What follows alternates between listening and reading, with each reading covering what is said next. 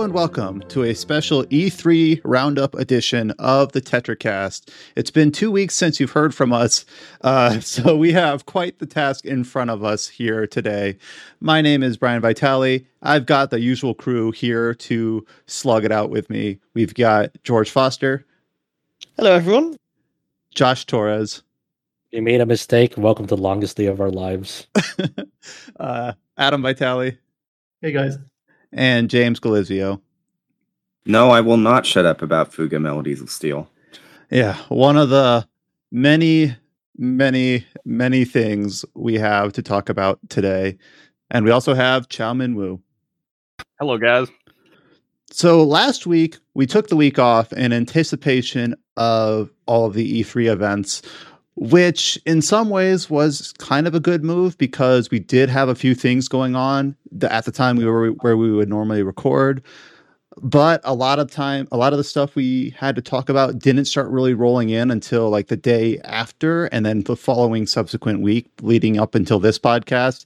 So where we've ended up is now we have two weeks worth of stuff to talk about uh, with one of those weeks being jam packed with all of the different streaming events and conference type digital streams. So this is the longest scoping of our podcast that we've had. So we're going to do things ever so slightly differently just to try to make it manageable and just to try to make it so that we're not mortgaging a whole bunch of our time on this. So what we're going to do is that normally for the TetraCast, we try to kind of organize the topics such that the the key most, you know, impactful news of the of the week ends up at the top where we then filter out with like sales updates and kind of like port announcements towards the bottom. That's kind of it's kind of hard to filter that through what we have going on this week. So we're going to basically just dial back our mental clocks two weeks and just kind of to, kind of go through everything that happened more or less chronologically. It turns out everyone had an rpg to show unfortunately yeah, un- un- yeah. RPGs are also so nebulously defined that we could. There's so much stuff that we could incorporate that we had to kind of like pick our battles. So there's still a ton to talk about, but there's also a few few games that you could argue, and not, not even argue that we did cover on the site that we're just not going to have time to go into. Uh, we're not going to talk about what we've been playing, just for the sake of time. But so yeah, the format will be a little different, and we're also going to talk about like as we in- go into the different publishers and what they showed, like what we thought of the event, uh, maybe just some general observations about the format, or about the presentation, that sort of stuff. So we'll just kind of see where the conversation leads us, uh, exactly what we thought about all the announcements, what were our individual highlights, what are our collective highlights, etc., etc., etc.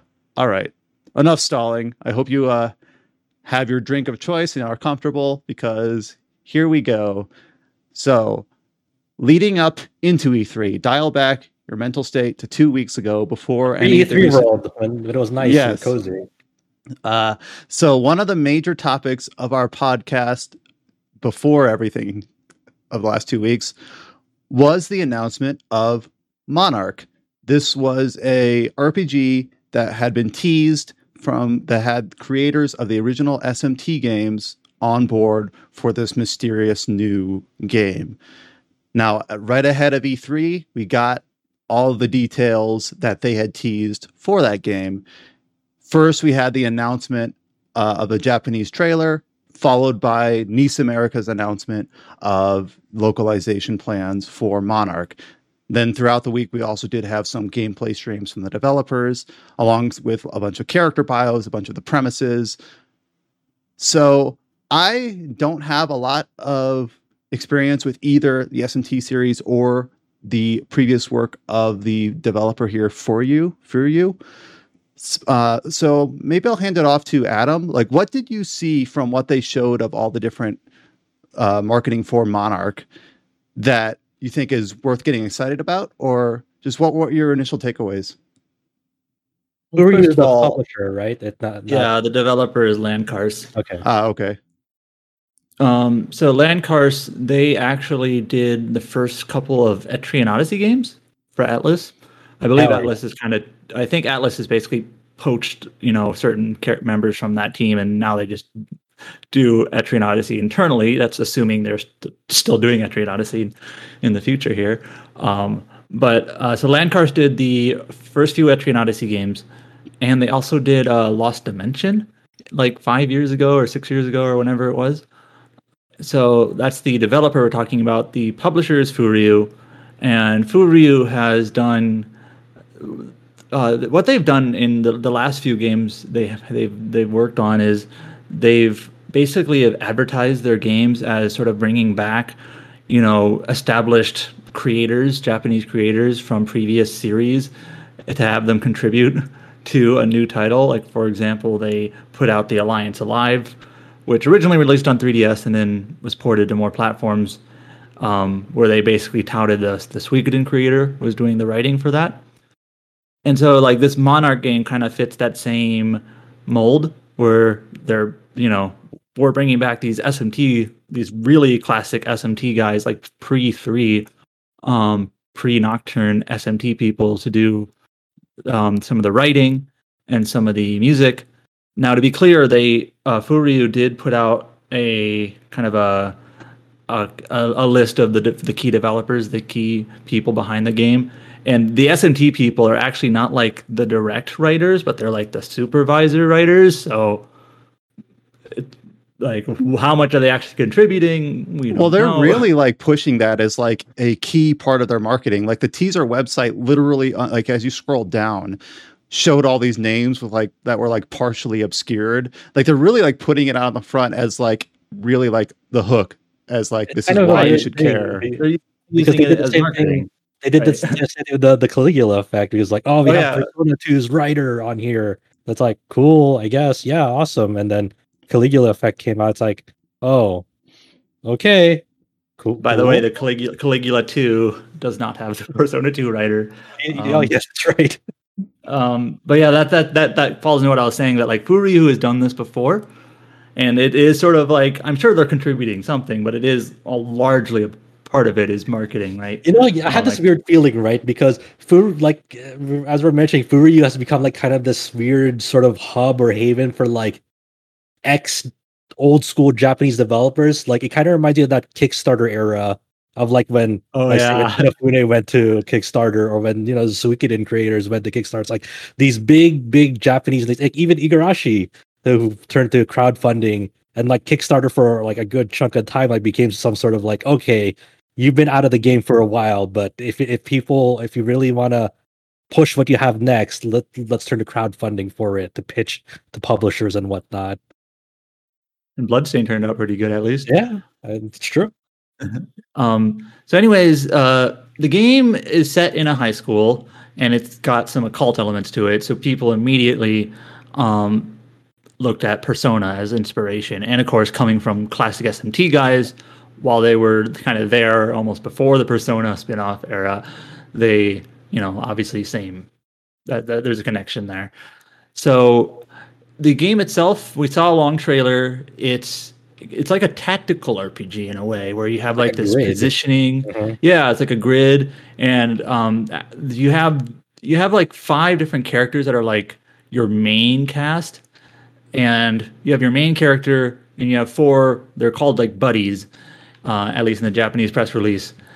Um, I'm not sure if NIS America is calling them the same thing, but they're your buddies are basically like they're kind of like your routes in an SMT game where you sort of pick one and you kind of go along their route. So there's sort of this multiple branching paths thing. And then there's other characters as well. I'm not quite sure if they are playable. They're just not main, like they're not a buddy. But you kind of have the squad of characters. Um, people have pointed out that the there's there's sort of like this chess motif where like one of the characters has like a bishop type outfit, one of them's like a knight and a queen and so on. Um, so that fits the tactical style. Um, the it's got like you know an anime esque cell shaded art style. It's not like super high, you know, fidelity or production value, but Furyu, it's you know they're more like a a, a middle middle level dev- developer compared to like Atlus or somebody like that or Square Enix. Um, yeah, it's, it's combat. go ahead. Oh, yeah, I'm just saying that uh, when you're talking about the premise and whatnot, when when they're like releasing interviews about this game too, the creators really wanted to make a like a modern day Shin Megami Tensei If game, and Oh yeah. Shin Megami, yeah, Shin Megami Tensei If was set in a high school. That that that actually became the basis of the Persona games moving forward. Um, and uh, just like this game in Shin Megami Tensei If, you had like these friends, and they all represented like different routes and endings you could go to in that game. And this same uh, in uh, Monarch, they're doing they're aping the same thing of like, hey, you have these different like members to your party, and each of one of them like represents like sort of a certain route that you can follow, essentially. So they're really touting that like this game has multiple endings, and you like there'll be like it encourages new game plus for you to like explore these other routes. So like the different people represent different things. Should you go follow down their path? Like like I think there's even like one of the features of this game is like you can skip like the what in visual novels you would call like the common route, where like there's like a central story and then there's like a, a branching path or split. And then Yeah, there's that, make, that, that that that makes sense. So you don't have if you if you to entice people to play the other route. So like you don't have to do that common Mhm. route each time. Yeah. You can just skip to the branching point. You know what that really reminds me of, though? It actually reminds me of the game Stellar Deuce from Atlus. Aladeus, yeah. yeah, it looks more like that than the Shin Megami Tensei game. That's what I'm getting from. You mean because that's a tactical RPG, right? Yeah, but but that thing also has uh, the branching path, and you got Mhm. all these other things. Like they also have like, what is it spirits? Like they learn how to manipulate spirits over the story. I and- think so. I, I remember I that story is like there's miasma involved in the story. Um, Yeah, I don't quite remember what the premise was, but like there's this in Monarch. Yeah, there's like this evil miasma and other like strange phenomena that have started Yeah. appearing, and so like they haven't really gone much more into it than that. But yeah, about the battle You know, system you were mentioning. it, it just looks like it's tactical, um, kind of turn-based, moving characters on a grid. It does, um, it does look maybe a little bit rough to me. It's It, it looks not bad. high budget. Yeah, for sure. It, it looks better uh, at first than the Caligula effect. At least, I mean, it's, it's different developers, same publisher, but I I, wa- I want to remain hopeful about this game because I really like what what they're trying to do. I really dig the character designs of this game. I think it particularly nails that. Um, but I I hope this is th- this turns out well. I, I wanna I wanna cheer for it. They, they released like a like a some music sampler with the announcement, and those tracks sound killer. Like that's it's like it, it's like it's like evoking a very classic Megami Tensei era, but with modern instruments, and it's like it's pretty it's pretty neat. And I think this is coming October in Japan, and then early next year for the right West. so the so the release details for the first japanese pv uh it's october 14th playstation 4 playstation 5 and switch and then with the NIS America release it said early 2022 and then adam you also have it marked on here that's going to release on pc did that show up with the NIS America announcement Yes. okay so playstation 4 playstation 5 nintendo switch october 14th in japan and then early 2022 for the west uh, also on pc so crossing my ex- fingers. Yep. And then the second The Alliance the two, Alive was very okay. yeah, the second of the two announcements that were leading into E3, and this one was kind of one that had been like half confirmed, half speculated for a while. This was Amazon Game Studios partnering with Smilegate to publish or partially publish Lost Ark in North America and Europe later this summer. This had originally shown up all the way back in 2018 when uh, they announced plans for a North American release, and that's where that's around when this released originally in Korea. But now it's finally confirmed. I guess some more publishing agreement details came out last August, but now finally, like all the rumors or plans or speculations have been formally announced. You can pre-order this like on Steam and on the official website. They're planning to release later this summer. And it seems like that kind of ends up being like a theme of the last couple weeks or months. We have a lot of like MMO, either new MMOs coming out or refreshed MMOs or MMOs that are that have been held to other markets are finally being like localized. Uh, so, what do we think of what we what do we think about when we see this trailer for Lost Ark? I Well, hear first of all, it was pretty much it was like all but confirmed. before because last Right. year um, the the developer behind Lost Ark is the Korean developer known as Smilegate. And last year, Amazon like officially announced with a press release and everything, we are going to be publishing a game, an MMORPG from Smilegate. And Smilegate had like one MMORPG, so it didn't take Sherlock Holmes to deduce that one. Well, yeah, that's that's what I was Uh, trying to get at. is, Like we kind of knew right. about this, but now it's like formal. yeah. I played their Um, mobile game, Epic Seven. So Oh yeah. Same publisher.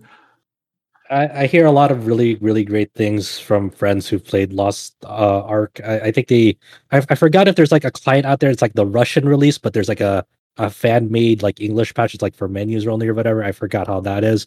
But the, you know, the people who really go out, went out there to go try it out, and then they played it a lot. They're like, this is really good, and then they, they all plan on like going to the Western release when it comes out. I'm I'm excited. Like it's like it's sort of like a MMO Diablo esque game, but it's very flashy and it seems like the systems are kind of well thought out. Um, I I do hear there's like in uh in notorious Korean MMO fashion. I I, I do hear there's quite quite a grind involved in it. But you know what? Uh, my young my young young me that I was built for that. I played a lot of Korean MMOs back in the day. You know, Cabal, Atlantica Online. Like Back when we had all Yeah. all had more time. yeah, I, I exactly. don't think I'm worried about the grind. I usually worry about the end game where it's too much pay to win. That's usually the mindset of most MMOs. Uh, yeah, I, I wonder. I wonder how it is for for this game because I I hear it's okay. Like that, especially Oh, like when you go for it. I had a chance to meet with the developers in a group, like kind of like a panel setting. Um, and it is going to be a free to play game. So I don't know like how the monetization is overseas or whatnot. But yeah, it is free to play and there are going to be like founders packs, you know, you like you don't have to buy one, but you can buy like a pack to pre-order it to get bonus stuff. And then there was going to be some sort of cosmetics or utility store that you can get. So Yeah, I mean, it seems like it's either probably going to be microtransactions, probably, and uh, like a premium. What do you call it? like a a premium service that you can like opt into, like ESO or Phantasy Star. Yeah, I, I want to try it out. Uh, I've heard too many good things about it to not try it out. Yeah, it it is a bit weird though that you can like if you if you go to their website, it talks about like pre-ordering this, but like we don't have a date yet. They I think they just have plans for summer for a beta test, but that's kind of it. I think they had like a like a closed beta test earlier when you pre-order like the expensive edition, right, on Steam or whatever. um, you get like. I, I there's like different tiers, and I haven't looked into exactly what tier gets you what, but I wouldn't be surprised. It seems pretty popular. Well, it's always been around, but it seems extra popular this year for some reason to get like early access for pre-ordering, whether it's a single player or an online game. So. One thing that is kind of interesting is that this, I don't know if this is Amazon money being swung around, but it will have written and spoken dialogue in English, French, German, and Spanish, like written and spoken. So that's actually that's like that seems pretty incredible to me. finally, Amazon finally have a hit on their hands. That'll yeah, and, last. and they'll- and they'll they'll finally have their big game, and they just had to publish Smilegate's property to do it. But I could It easily seems see like there's a lot of this. MMOs released this year, though. It's like they're was it? They're going with Aion Classic from NCSoft. We got Bless being ported to other things. It's like I don't know. It feels like the MMOs market's coming back for a revival. Yeah, yeah, that's kind of what I mentioned. I didn't, I didn't specifically mention those two titles, but yeah, Aion's getting a classic version in the vein of World of Warcraft, and then yeah, Bless is coming to PC again, I guess. yeah. Because Bless was if you- Bless Online was on PC, and then Bless Unleashed was like not the same game on consoles, and now that's coming back to PC. It's weird. Uh, yeah, it's weird. Uh, no, you know, but even like uh, some people may say that like, hey, a PSO2 New Genesis counts as a MMO, and like they, that that Yeah. that came out. Um, and also, you know, uh, uh, this is the year FF11, and that's that's coming back too. You know, And that's all I really had like for pre E3 big announcements because uh, following the announcement of the Lost Ark MMO on June 10th, last Saturday, we have the wait, June 10th, that wasn't last Saturday, that was last Thursday.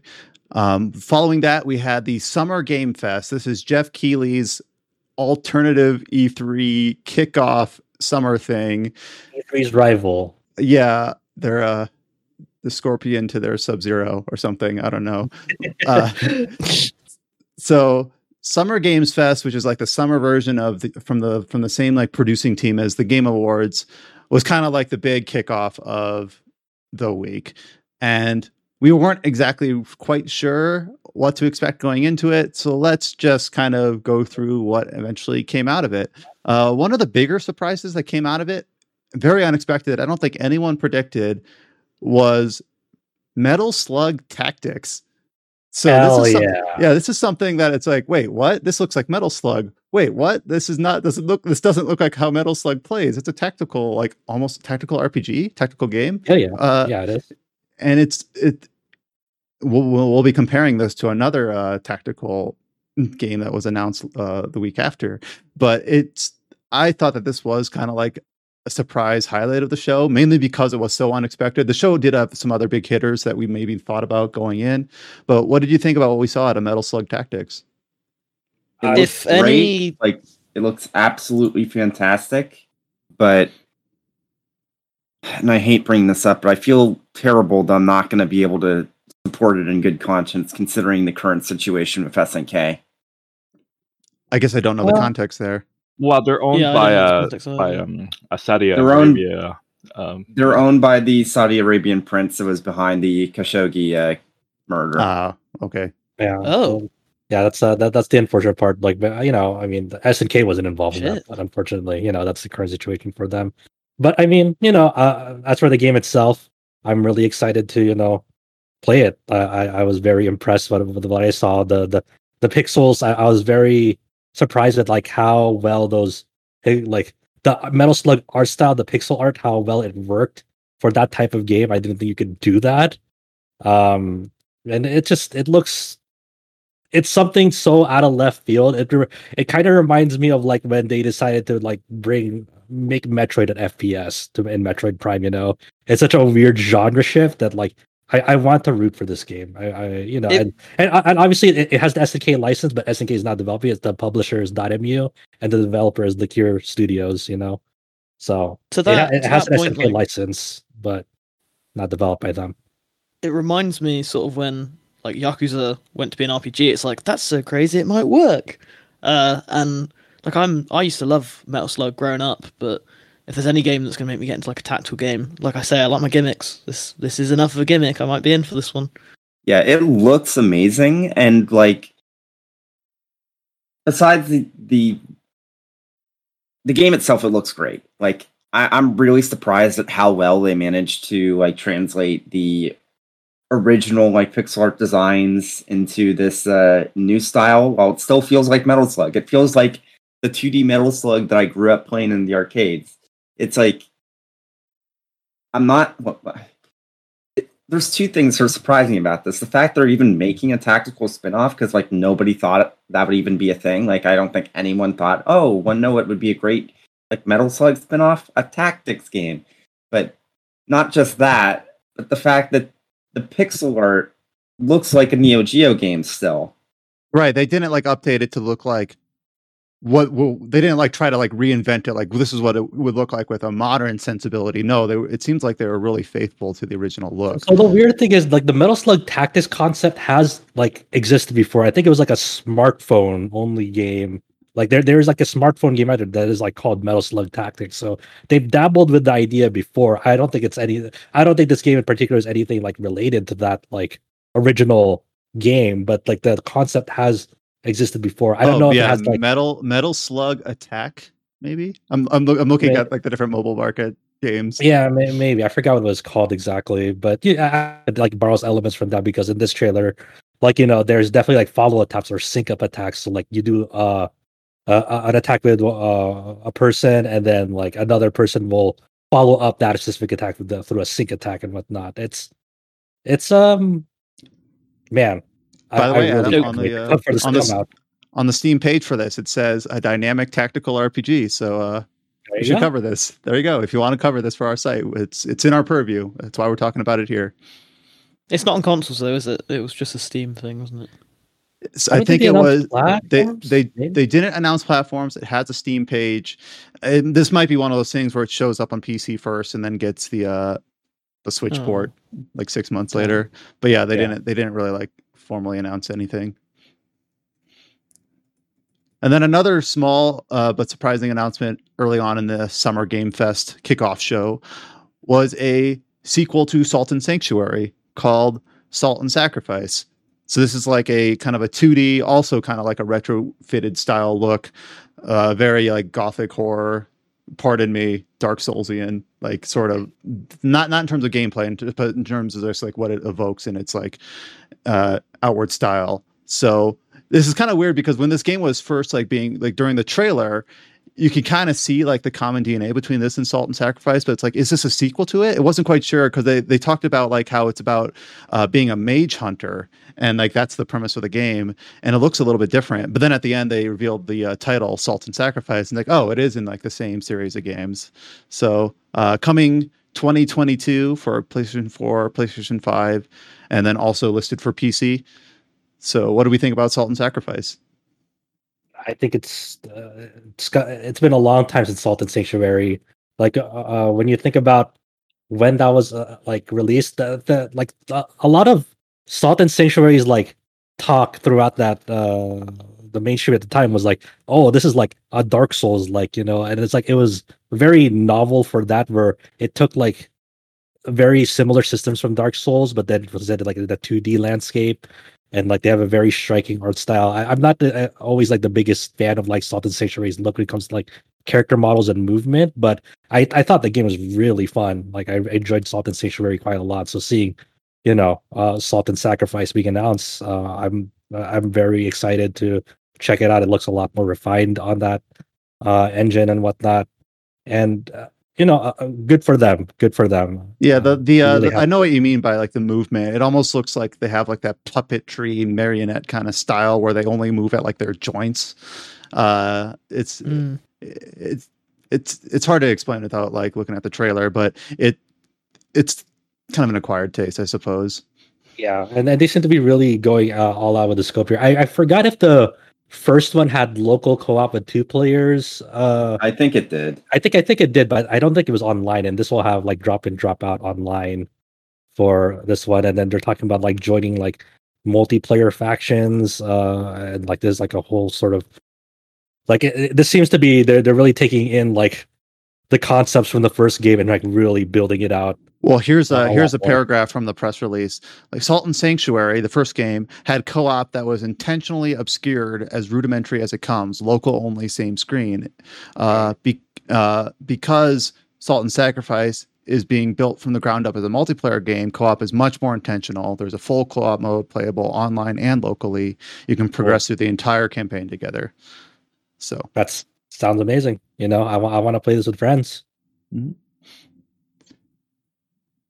Then the later two announcements from Summer Game Fest, I think these were kind of expected, or maybe more so than the first two.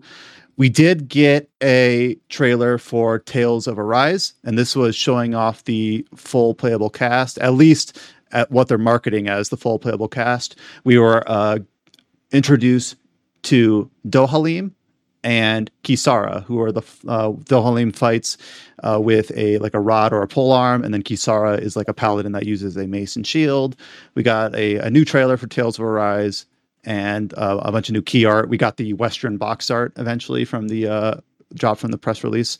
So, kind of like the final kickoff of marketing for Tales of Arise that's coming out in September. So, uh, and then after this trailer, we actually did get the opportunity to put up a preview for this game. So I guess I'll hand this off to the person who was able to do that for us. So, George, Tales expert. Hello. What do you think? What do you think about Tales of Arise? So, as the designated Tales expert, um, jokes. I've I've never played them.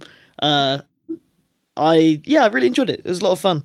Uh, it's not like the Scarlet Nexus preview where I had like four hours with that, so I got to taste like a really like a, a pretty decent bit of what I was getting into. Like it was twenty five minutes tops. I think it was like two areas. Um, the focus was very much on combat and just getting used to like how the characters control. Uh, there wasn't really any story to it. Um, but yeah, it was a lot of fun. Like, I, unfortunately, I, d- I don't know whether it's just me being like really dense, but I had to do her keyboard and mouse when I was playing. Like, I had my gamepad set up, but it was like it was not accepting it. I was like, oh god. It must uh, be pretty hard to play a Tales game with a keyboard. Dude, that sounds sick. it, it was hard as heck. Like every time I was doing a combo, I was like, "Yeah, I'm awesome." And then I hit the pause button, and I go, "Oh, why? What am I doing?" Um, Good thing you didn't put on a video, huh? I'm just kidding. yeah. oh god, that would have gone badly. Um, but then I got used to it a bit. I ran around the like field area, uh, just like fighting a bit. Cause I was like, right, I, I want to talk about this and like get used to the combat, and not to be like, I hate this because I don't know how to do keyboard and mouse, um, which I wouldn't have said anyway because I that's silly. Uh, but then I did get used to it, and yeah, like it, it's like really good. And when I can finally like perfect dodge and like actually play it properly, like I think I, I will really really enjoy it. Um, and I also quite liked. I only got like a really small taste of this, but there's there was a good bit of like field dialogues as I was running around or like picking items up. You get like little chats between the characters. Um, I was given like the full party for the demo, um, but they clearly weren't meant to be there. Like in cutscenes, it was just the two main characters. Um, but they'd like still the whole party would talk as you're running around. Uh, So, and again, um, it's sorry, Judge. Uh, are they no. interacting like the skit system from the Tales game? He doesn't know the skit system. He's never played Tales. shrug. I don't know. Okay. uh, in the they're Tales games, they get to interact each other, it, like, and they'll just talk like random off-topic stuff. yeah it was basically that it's like it's like any uh, the first thing that jumps to my mind is final fantasy 15 just because that's one of my favorites but like they'll just chat about stuff uh it's usually reactionary but like sometimes it's just not like it's talking about combat styles um and they're just joking around and like it's it's very it's quite wholesome like i don't know if the story's gonna get super dark and deep i don't know much about tales so I, like maybe maybe not Yeah, I was looking at the other other previews for this game too, like to see like uh, kind of get a better understanding of like where they're going with this. And I I, I think to address Chao's uh mention of like the skit system. The skit system is basically when you're in previous Tales games when you're going around like the the world. Sometimes you'll have like a little button problem that says, "Oh, there's like a certain topic like people want to talk about." Like say, oh like yakuza yeah, yeah, exactly. So oh yeah, in, that- like in- that's in- in- exactly. yeah, but like in, in Tales games, it, like you would open it and then it would like pop up, and like it would like freeze the game, and then like it would pop up like portraits, like anime portraits, like characters like talk speaking with each other on like a certain Ah. topic. So I'm wondering just- if it's uh, like like how you mentioned George, like with the Yakuza, with Mm, Yakuza yeah, Seven. I it- wonder. I wonder I, I just want to I just want to highlight how like backwards that is. Like we have to dis- we have to compare Tales skits to Yakuza 7's newly introduced skit analog. I love George. This is why I love ta- speaking with George about this when he's like uh, new to a game because I have to I have to re- reverse my thinking on how to make comparisons. it's so good. um, That's us on our toes. It's uh it's very much just natural field dialogue. There's no like button prompt for it. Okay. um more like modernized streamlined i guess you could say. Yeah, I wondered. That Uh, and then- the demo ended with like just a big boss fight and then that was it. Uh but i came away thinking like i was already pretty interested in this but now like i'm definitely interested in this Every time I Uh, see battles in this game, I'm like I get so excited. Like it, it, it feels so much more fluid and and uh, like energetic and more busy than like um uh, Christo, not Christo, uh, Berseria. Um, Mm. like because it, and Berseria like uh, it so, it felt so restrictive because every, like there was a system in that game where if you wanted to do special attacks, you'd like fill up like these gauges, but every time like you got hit, you would like lose like one of those. So like if you were getting punished by like if you were bad at the game or bad at the battle system or just bad at like not taking or just hit, struggling on a specific fight or whatever. yeah you you you felt restricted. It's like oh man like i feel like i can't do anything because i keep getting hit. But in this one like it, it feels more versatile. I mean, you see like those action like I, I don't know exactly how like the inner workings of how um arise's battle system works but it feels like it, it- the the bar to do actions like special attacks fills up so much more quickly and you're just way more incentivized to just style on enemies Mm. Just to clarify as well, um, and this was sort of the case with Scarlet Nexus, but I think that one turns out a little better because that's like a, a new IP. But RPG site isn't just like, oh, let's just chuck George or like whatever, whatever. Let's let's have him come back and he won't know what we're on about. Like sometimes when we they hold these demos, uh, they stream them through specific areas like different servers, um, which I sound like an ape trying to describe anyway. Like, oh yeah, servers.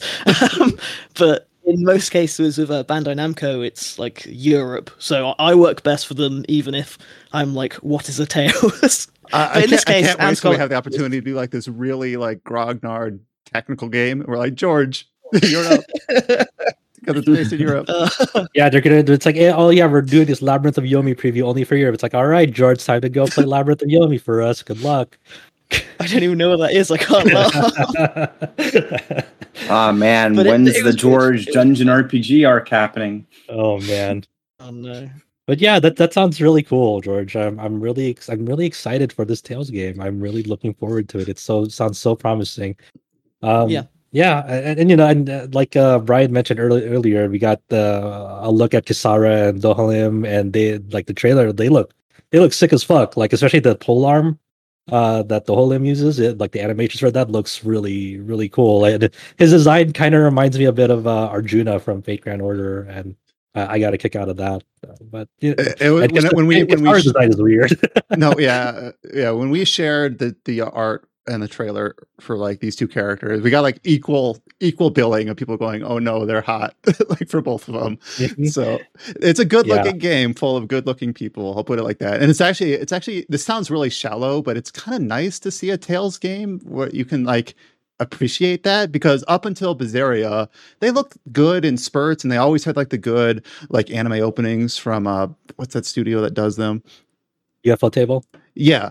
Uh, but they're like the Berseria like environments were always really bland and like you could tell that Mhm. they were just like churning them out and they were like reusing mo- it's it's nice to feel like that this game has been in the oven for a, a while with some Yeah. backing and I know that's really shallow and it doesn't really like and then uh, I don't know it No, no, I, I I get it. Like it because you know, especially when you're thinking about like I I, I like Xillia one and Xillia two, but uh, when you, when you think about the lineage of like when it, uh, the Tales series went to HD, Xillia one, Xillia two, then yeah, I think right right after that it's like Zestiria, Berseria. this there, yeah, because because you have the Grace's F port from the Wii, but that's you know it's still a Wii port, and then hmm you know, yeah, like Zestiria, and then Berseria was like, okay, like I, I get that a lot of people like Berseria, but for me, like uh, you're saying, like when it comes to like environments and especially dungeon design, that game, it, it like it, it made me realize how much I really need a, like a, a, an RPG game environment to really like be energetic and and full of life, and especially dungeon art uh, design as well. If like if it's not if it's very bland and straight hallways, always, and there's nothing really interesting to look at like i lose interest very fast no matter how well uh, how well the characters play off of each other I don't remember this is my just my memory playing tricks on me or just what stuck with me, but I remember like Berseria dungeons being like wide corridors full of Mhm. like 90 degree angles, like everything's just like a grid and like just with like bare walls and like enemies trotting about. Well, I Plus don't a- think you plus a ever bunch play of a Tales field game with a good dungeon design, really. well, Symphonia. I hope And so- I like the What's up? puzzle lead type dungeons in Symphonia, even if Yeah, they're Some of them go overboard, but I think overall Symphonia is the best Tales game with dungeons, even if some of them are a little bit. having overboard. shadow dudes chase after you. that, yeah, like, do that one is more just a control thing. um, anyways, uh, I, George mentioned this in his preview. I don't think he mentioned it here. Um, so the game doesn't actually have like the cel shaded style for characters, not quite. Like Scarlet Nexus is coming out soon. That is clearly like cel shaded anime style. But this game it more has like characters have a little bit of like it's it's like a mix between uh cel shading and a little bit of like a patterned like artwork, like watercolor type design, and it's Yeah. also especially apparent in like the backgrounds. It looks like a painting, so it's it's it's got a little bit of a different flavor to it. It still is very like anime inspired, but it's it's not it's it's it's, Well, it's cel- got some cool touches. When I think of cel shading, I think of deliberately trying to make your 3D models look like 2D artwork, and that's not Yeah, quite what they're yeah. doing here. Right. Well, on the website, because I, I I looked up because I was like, wow, this like I can't tell if I'm just not looking at it right, but this looks like a mix of like watercolor and like sort of cel shading. And I looked it up and like they call it atmospheric shading, and I was like, oh wow, so that's purposeful. Like in which case they've nailed it because it does look exactly like that, and it looks really good. that's coming out And I- september right tales of arise hmm That was known. Uh, and then, like, I know some people have been really like trying to like dig into like the menus and like the arts and like, oh, this game has apples and orange gel, so it's gonna be like Team Symphonia games back when there was like two different lineage of doesn't Tales exist type games. anymore. yeah, like people's like so for some context, it's for for Tales games like pre Xillia or Graces, there were kind of like two distinct lineages. There was Team Symphonia and Team Destiny, where like the first family of games was like Symphonia, Abyss, Vesperia, and then Destiny, Destiny 2, Fant- uh, whatever. What else Graces was on is, that one? is part of that. Legendia. Graces. I was gonna say the sometimes- Destiny Legendia team was sort of its own thing. the Destiny team was more focused on 2D style um, Tales games, while the other team was more focused in a kind of like a 3D environment. And after, I think it was Xillia's when they merged, so that's why Celia has a little, little bit of the battle system from, from the Destiny remake. But sometimes people still try to like retroactively fit like, is this more like a Symphonia game or a Destiny game? I'm Who has the like, uh, more influence in develop. Yeah. Uh, it's so weird. So you you can dig really deep if you want to. The final announcement at the Summer Games Fest was, I think, one that we were kind of expecting, but they still like teased us with it throughout the whole night, and especially leading up right before they announced it. The re unveiling of Elden Ring for the first time in like two years since its initial announcement. We got a big new uh, three minute long trailer. We got a release date. We got a ton of like follow up press and marketing and images and screenshots and interviews and details. Big blowout of everything for the next big project from FromSoftware. So, where do we start? Uh, I want to start date. the the release date about January 21st, 2022. So next January, January 21st.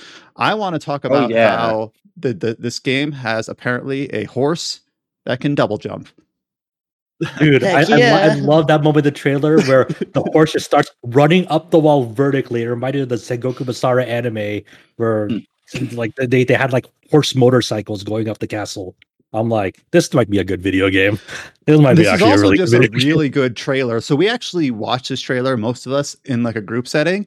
And when it first showed up, like, oh yeah, Elden Ring, and we were like hyped. But then it just got better as it went along. Like the more they showed, the more I was into it. Like it was like it's a well mm. put together trailer. It just escalates. It just shows you so much, and it's just it's paced really well. It it's an I I I, could feel myself like getting amped and excited as Yeah, I'm so glad. I'm so glad that like almost all of that trailer was just gameplay footage, like just in-game gameplay footage. This is this is exactly what's gonna look like when you're playing the game, and like it just it's such a dense trailer that like you can really just break it apart and be like, okay, what could this be? And then and then but so, and then like the follow-up interviews like kind of make more sense of like what you saw in that trailer. Oh, it's so it's so good. Like it, to, to a lot of people, and understandably so, it's like it just looks like another Dark Souls.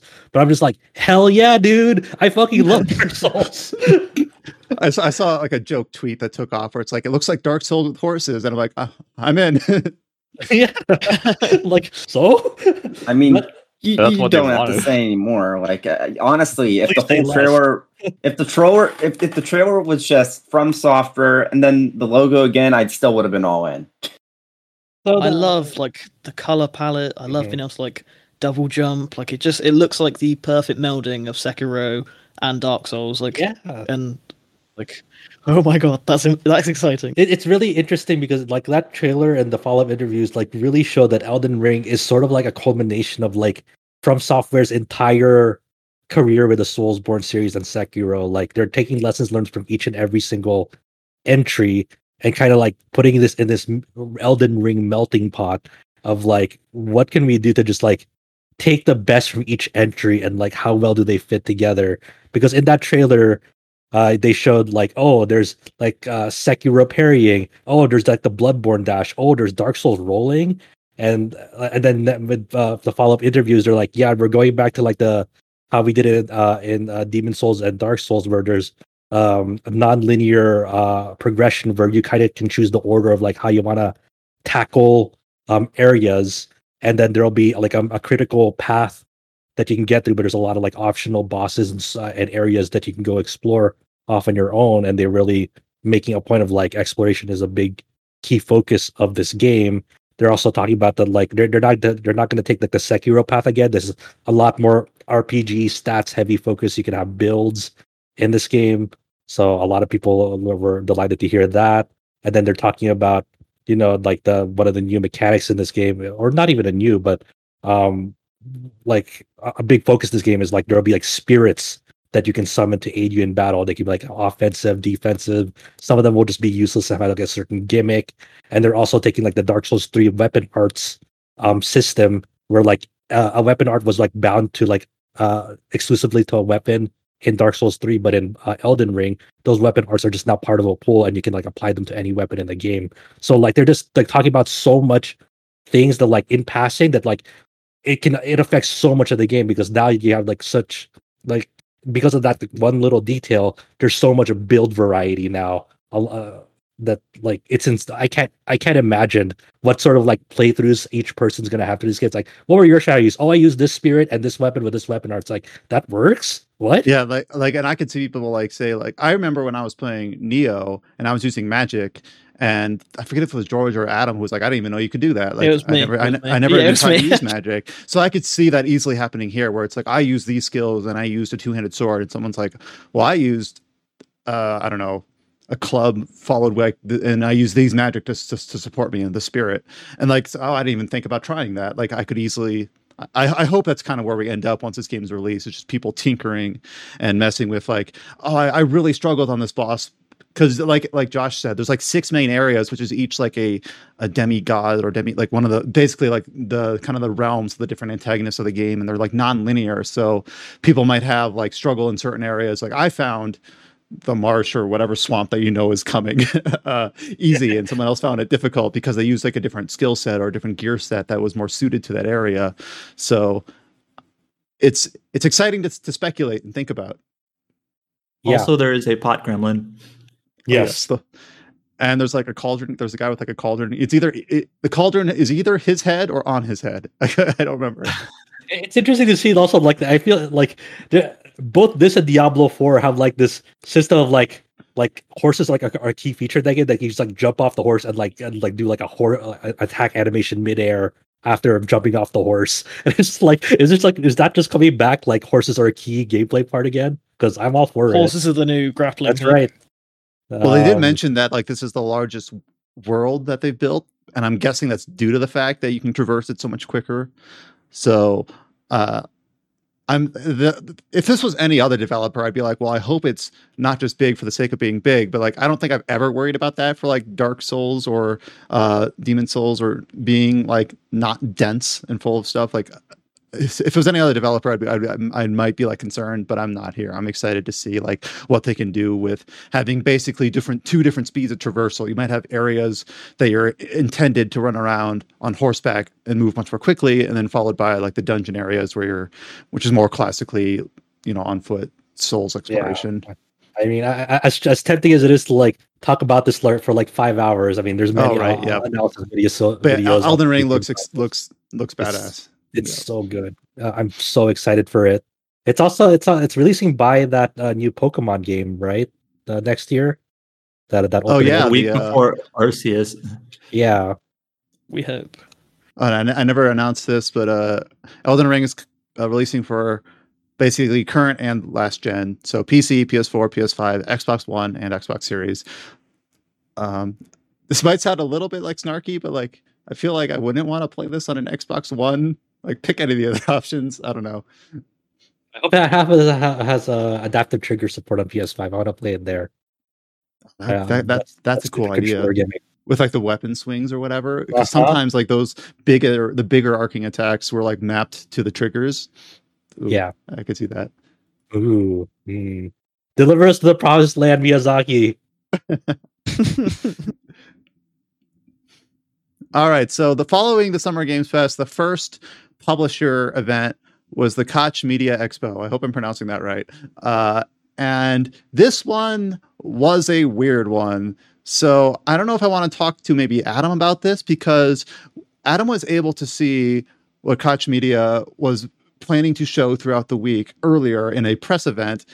And we kind of got to look at a few trailers, a few of the things we're going to announce, and then this we have this public facing uh, expo and it wasn't what we expected. So, what did you think about it, Adam? Okay, so Koch Media, they are also known as Deep Silver. Before E3, they invited uh, me and other people from press to basically like preview the games they're going to be showing. Now, this is the uh, they're part of like the Embracer group. They're they have like Saints Row under their belt. They have Dead Island, if that's still a thing, um, and and a few other franchises like that. And so people were hoping like maybe they'll announce a new Saints Row or something. Um, that's not it. So during this invited private event, they showed press uh, a, a new publishing label called Prime Matter. Why exactly they need a new publishing label when they have Deep Silver already, I'm not entirely sure. Maybe Deep Silver has a really bad reputation, and their idea to have to re, to to repair it is just to make a new one. I don't know. Um, that didn't seem to work, but um, they showed off a bunch of games, including several RPGs. But it's more like there it's more like an indie publisher sort of deal like um, for like european developers and there's like a brazilian developer and a korean one um, for the sort of new ip double a scale games so there is no saints row or anything like that it's a bunch of games you've never heard of before like there's an rpg called dolmen uh, there is an rpg um, called the last Oricru. there was an action adventure game whose name escapes me but it's from like uh, an Icelandic studio that actually looked pretty nice. Like visually, it was the most impressive one. So during this private event, they showed like, you know, five to 10 minutes of each game kind of in sequence. Like here are the games, and here's some developers talking over the gameplay footage about what we what it is. And even if it's stuff that didn't like necessarily interest you, it's like, you know, we're seeing the game, we're seeing a developer talk about it. It's like, oh, okay, I see what this is. And I just assumed, and other people assumed this as well who were there, that like, oh, okay, so when they show this during the E3 event, it's just going to basically be this again, only maybe like the public version of it, right? But it instead this Koch Media event, and Koch is how they pronounced it, so that's how I'm going to pronounce it. um, th- during the E3 event, it was like Zoom interviews with the developers, and it was the sort of thing they went like 25 minutes at the start without showing any gameplay footage. It was bad for for an E3 stream. It's like, what are you doing? Um, the, if the that's I'm not saying like developer interviews are like you never want to do them, but for an E3 showcase and like no warning ahead of time what they're showing, that seemed weird. And not only that, but like the games that they were talking about were games that I knew about because I went to a private event for them. But if you didn't go to that event, you these games you've never heard of before. They've never they've been announced maybe in like text somewhere but they're talking about these games. They didn't even tell you the title clearly. That you had no idea what they were talking about. They weren't showing anything. It was just developers talking. It was really weird. Like I I, I saw some streamer people basically trying to just like deduce like what's what's even the title of the game we're talking about right now like we have no idea it was really strange it was also weird because like that that's also the stream that i think Koch media like paid like streamers to co-stream uh, yes well so they have to. So, Can you so, imagine a, like a streamer like they have to watch it because they've been paid for it, and they're like, yep. I have no idea what's going on. And co-streamers have to be like painted like, it's it's okay, guys, it's all right. Go Koch Media. It was really weird because like they've also like there are some games they announced that they showed footage for for me in press, but they didn't show. They I still, I think they still haven't released it publicly, and it's just. I think the last Oricru is, I think, one of those where there's some public yes. screenshots, but no footage. Right, and it's just like. But by the way, that, that game is like the is like it fits very well as like the epitome of Eurojank. By the way, um, but anyways, it's just it just seemed really weird. Out of all the games that Koch Media showed, the one that seems the most interesting to me, actually, let me look this up. I forget the title. Um, it's painkiller, it right? It's it's a no, painkiller oh, reboot. they, they they announced there's two things they announced um, that were maybe uh, uh, the the, the painkiller announcement as well as the uh, as well as the like payday three announcement were the ones that were kind of known quantities in terms of uh in terms of uh, what people are aware of, but they uh, they couldn't really say anything about either of them. So while you're looking that like, up, oh, I will say that the uh, they have a game that's a uh, post post apocalyptic uh, kind of CRPG called Encased, which reminds me oh, a bit yeah, of yeah. it. It reminds me a bit of um the uh, oh what was What was the game? Fallout? Was that that one? Well, it kind of like maybe Fallout. Fallout's a prototypical CRPG, uh, the old school Fallout's, anyways. But what was that game that got deleted and delisted from all the storefronts? Oh, Uh, paranoia, happiness. Yeah, er- mandatory. okay, yeah, that's it. For some reason, it had escaped my brain, but it reminds me of Paranoia because in Paranoia, it talks about like you're in an underground facility and like w- you only have access to certain places, like you have red access or blue access or green access. Um, and here in the tr- in this trailer for Encased, it seems sort of like kind of similar, where it's like it talks about the different wings uh, of this. Uh, I don't know if it's like a facility or like a campus of some sort, uh, and like different ones have kind of like different focuses or different specialities. So it's it's only releasing in early access. Uh, Well, it's already out in early access. oh, sorry, it's releasing out of early access with its 1.0 release um, later this year. But that's the one that I thought was kind of interesting. It's mainly because like, hey, there was another game that was kind of like this Paranoia that just like evaporated off the face of the map. So uh, maybe I'll try this one out instead. Yeah, so the game that looked most like visually impressive to me was called Echoes of the End. It's from an Icelandic studio called, and I'm gonna totally mispronounce this, Myrkur. Um, it's an action adventure game, so I don't know if it really fits like our website. Um, but like out of all the games, it's like that's the one I'm actually like most keen to like see what they do with it. But otherwise, you know, th- none of these are like proven studios or proven estab- IPs really, besides like Painkiller. So you know, it's like a grab bag. We'll see if any of them like Excuse me, uh, uh, Gungrave is a proven IP. Thank you very much. oh, And there's Gungrave. Yeah. uh, has Gungrave gore for some reason. Uh, yeah. yeah, I, I guess I'm stupid. I'm like, oh, hopefully the game's good. So So following the Koch Media presentation, uh, so we'll have to see if any of those games like Dolmen or Encased uh, or uh, any of those end up like really surprising. Uh, we'll have to wait until we get like more concrete details on a lot Oh, of they did make two. They they did t- they did make two smaller announcements too. I want to make sure I get to. Um, uh, Kingdom Come Deliverance is coming to Switch. and it's the uh, same uh, porting studio that did uh, Witcher Three, so should be decent. Mhm. I And don't they- know how the hell it's going to manage to run on Switch, considering I how think- CPU bound that game is. I, I'm I think I'm the only person who played who's played this, um, at least to any significant extent. Uh, creator, you know, idiocy aside, the game itself is actually pretty decent. Um, apparently, the Switch port came out uh, that it's um, when they were selling the game in Japan, like the Japanese press release said it was coming to Switch, and like it was even picked up by like Nintendo, like as you know, like listed somewhere, advertised somewhere, but like it wasn't the case.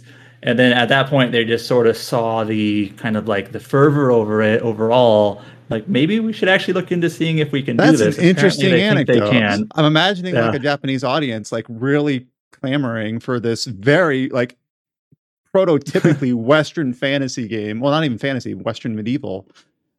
Like that's interesting that there's a market for that. It's kind of cool actually.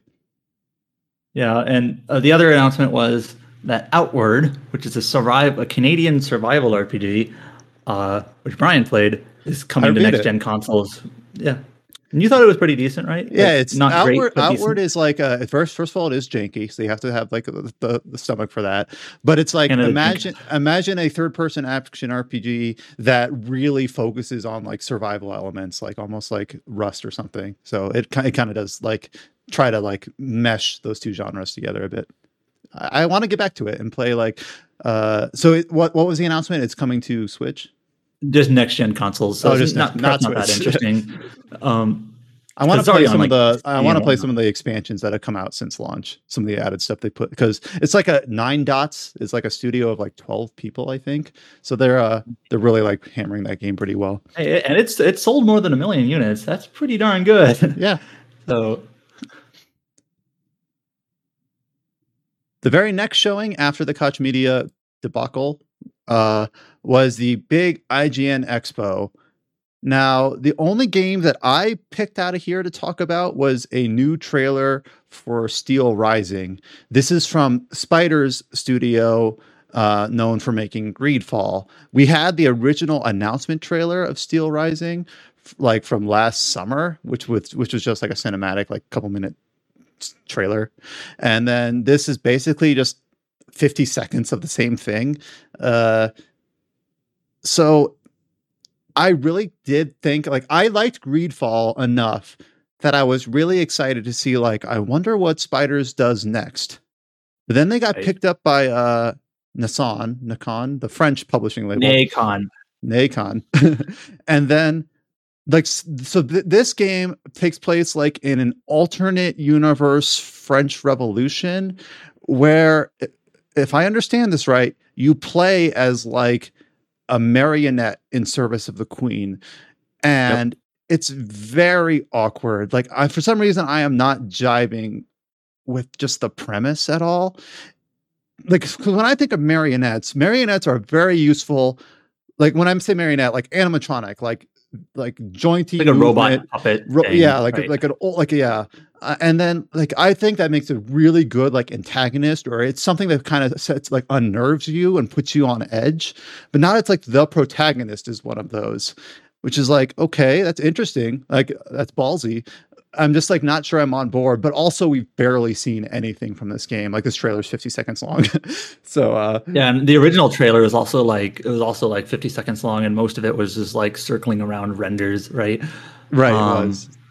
So we have we barely have seen this game, so that's you know, it's like we just gotta wait for more, right? But also, uh, they did announce that this game is planned for 2022. Originally, they didn't have even a year, and I was wondering if it was further out because Greedfall took a while. Like Greedfall came out like five years after it was announced, or something like that, maybe three, four years, but um, it took a while in any case. So this being announced last year, I wondered how long it was going to take, but apparently it'll be available next year. You still haven't seen much though.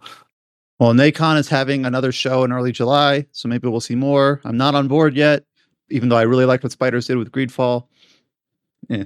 So at this point, it's I'm really in just kind of wait and see mode. Um, was there anything else out of the IGN Expo worth covering, or should we just kind of move on in service of keeping pace? I think we can move on. Yeah, I think I can't think of anything. All right. The next one was Ubisoft Forward, which kind of a lot of the same story here, where uh, they they did talk a lot about Far Cry Six was I think a big headliner of that show. Uh, we focused on an announcement of something that had previously leaked on like the Nintendo eShop like the day before or Nintendo something. themselves leaked it. Hmm?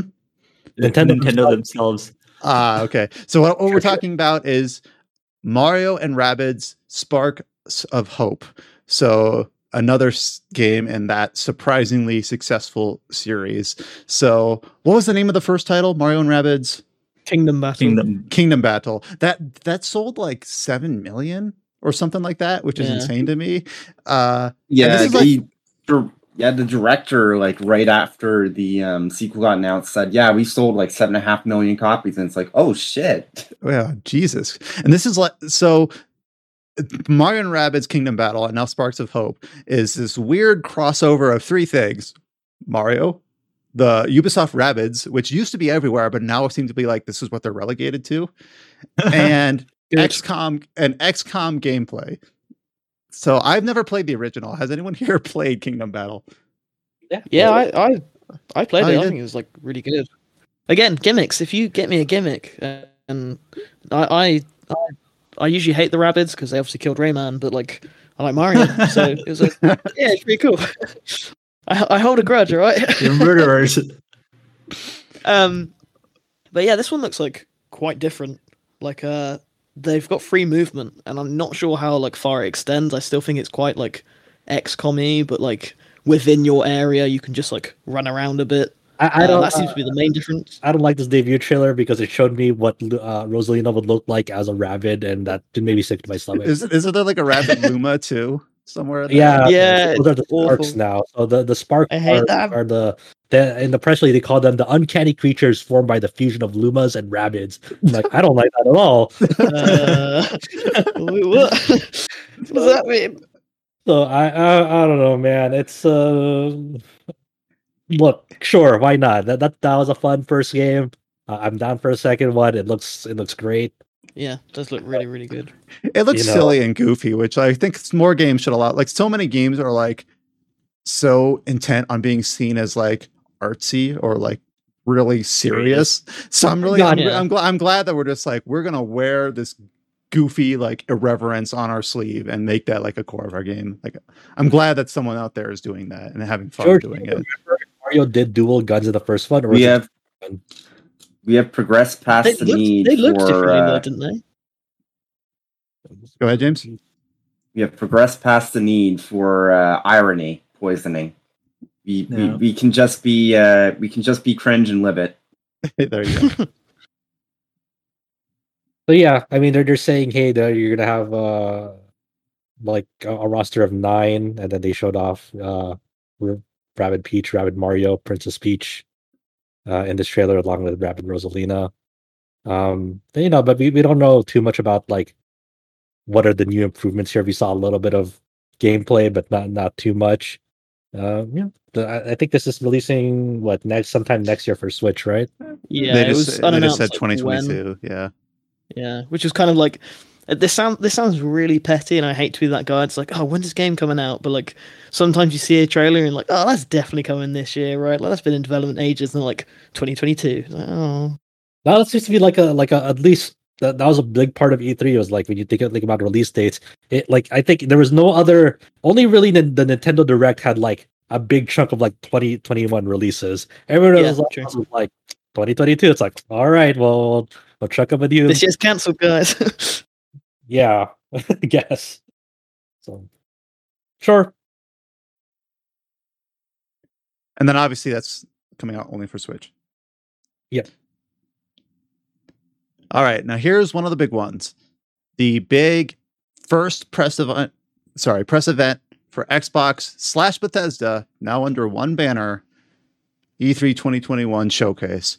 Now this was interesting kind of going into it because I think like the last two years, or sorry, not including 2020 because that didn't happen, but 2018 and 2019, I remember going into the Xbox event, there was like a lot because obviously Phil Spencer was at the helm. There was a lot of like upward momentum for Microsoft and Xbox, and it was like Sony wasn't there or Nintendo might have had a down year, and it was like this was their chance to really like blow the lid off, and then they just kind of like whiffed. Like they had some decent showings, but it wasn't quite. It, it didn't quite capture the way that people thought they might. And I feel like the general consensus seems like, despite the odd circumstances of this year, it seems like maybe they finally kind of like deliver it up to their potential. Potentially, obviously, everyone has their own opinion because we have a lot to talk about that came out of the big Xbox Bethesda showcase, and I just put everything here in a random order. It's like nine different topics here. Uh, Remember who was the first person to present that though when it opened up? Hmm? Do you remember when the, the Xbox press conference uh, opened up this year for E3? Do you remember who the first person on that? ah, yeah, Todd Todd Howard. like, Howard. That's so weird. Oh yeah, God Howard. announcing another Skyrim board. just kidding. He can't get away with this. He's getting us all to buy Game Pass, so we're paying for Skyrim every month. somewhere in that presentation, Kinds is up there to talk about Skyrim very briefly. Okay, Skyrim did show up there. Fuck.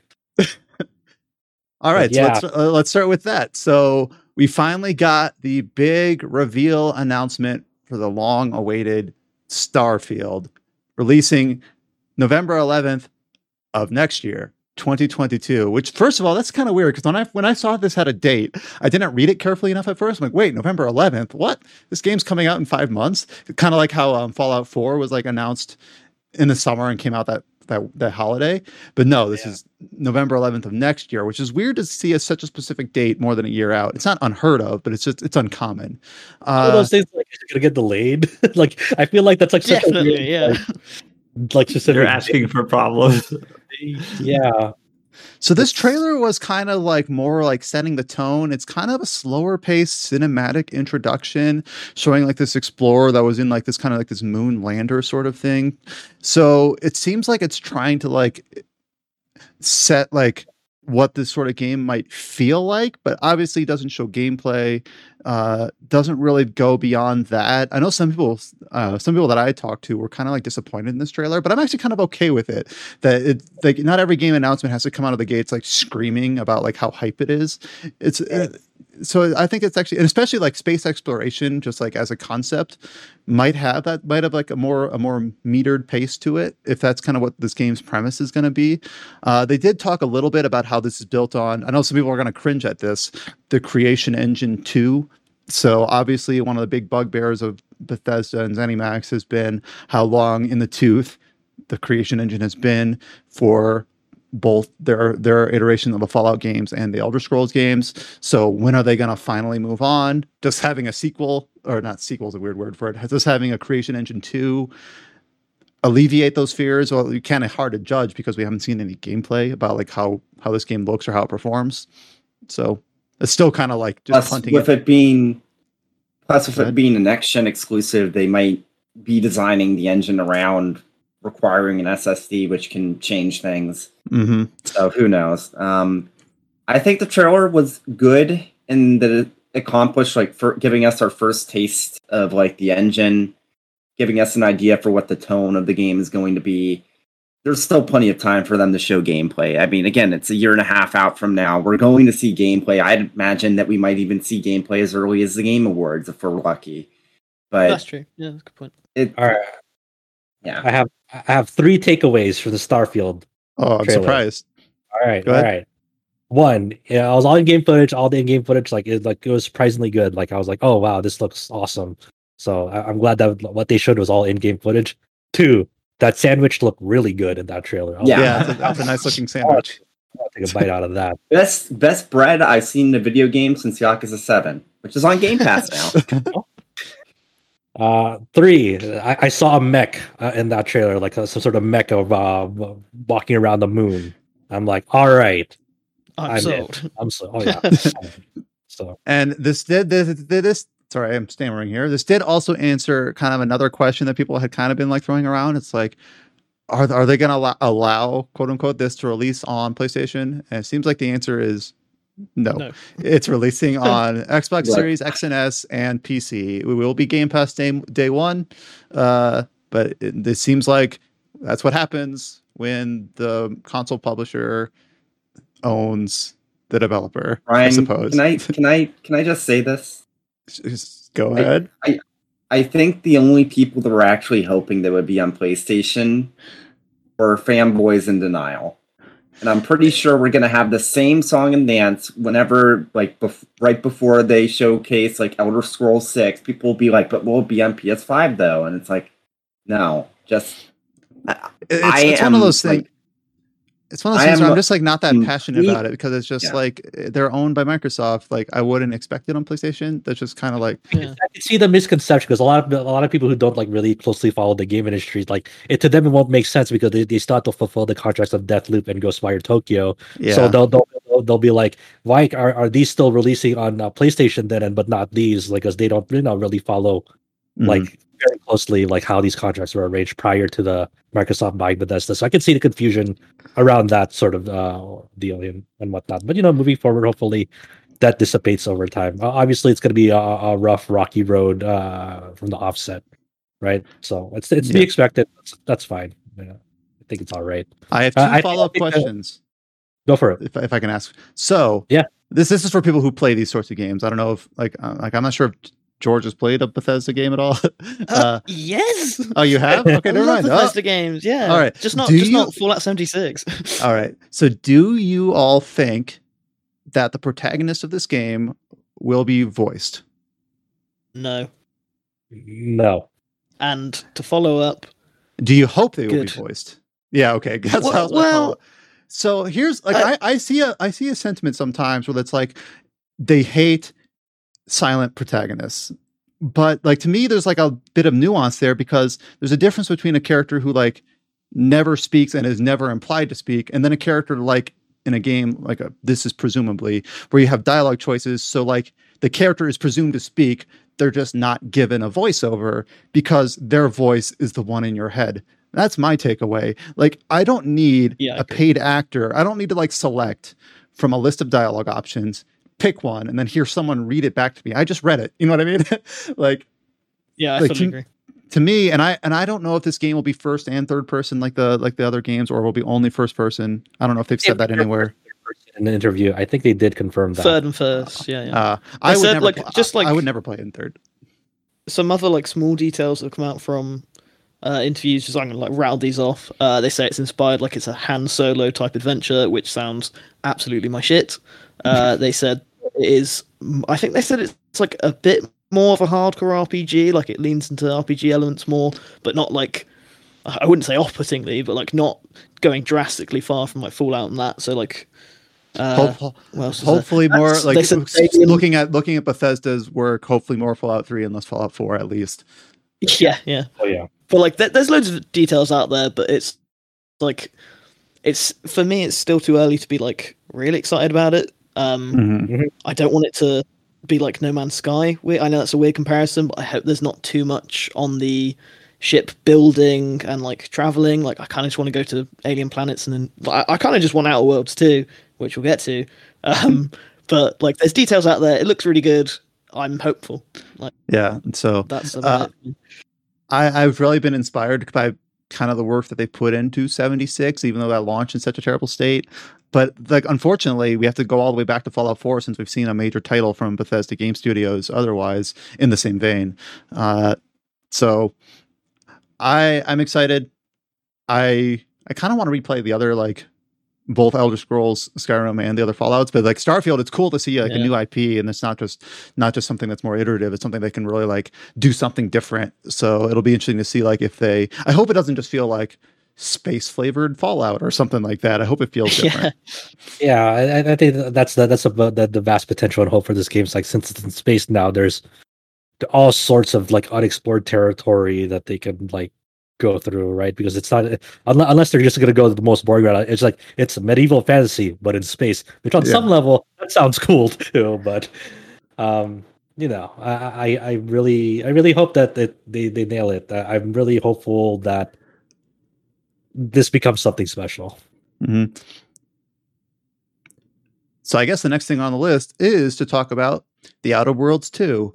Now I think a lot of people this was kind of like all the Yes. confirmed. I know a lot of people have been looking at like Obsidian job listings or things like that and they were trying to like subdivide who's to, who's working on what at Obsidian, who's on Avowed, who's on Grounded, who's on Josh Sawyer's mystery game or whatever. Uh, and it seemed like people were still working on like the Outer Worlds project.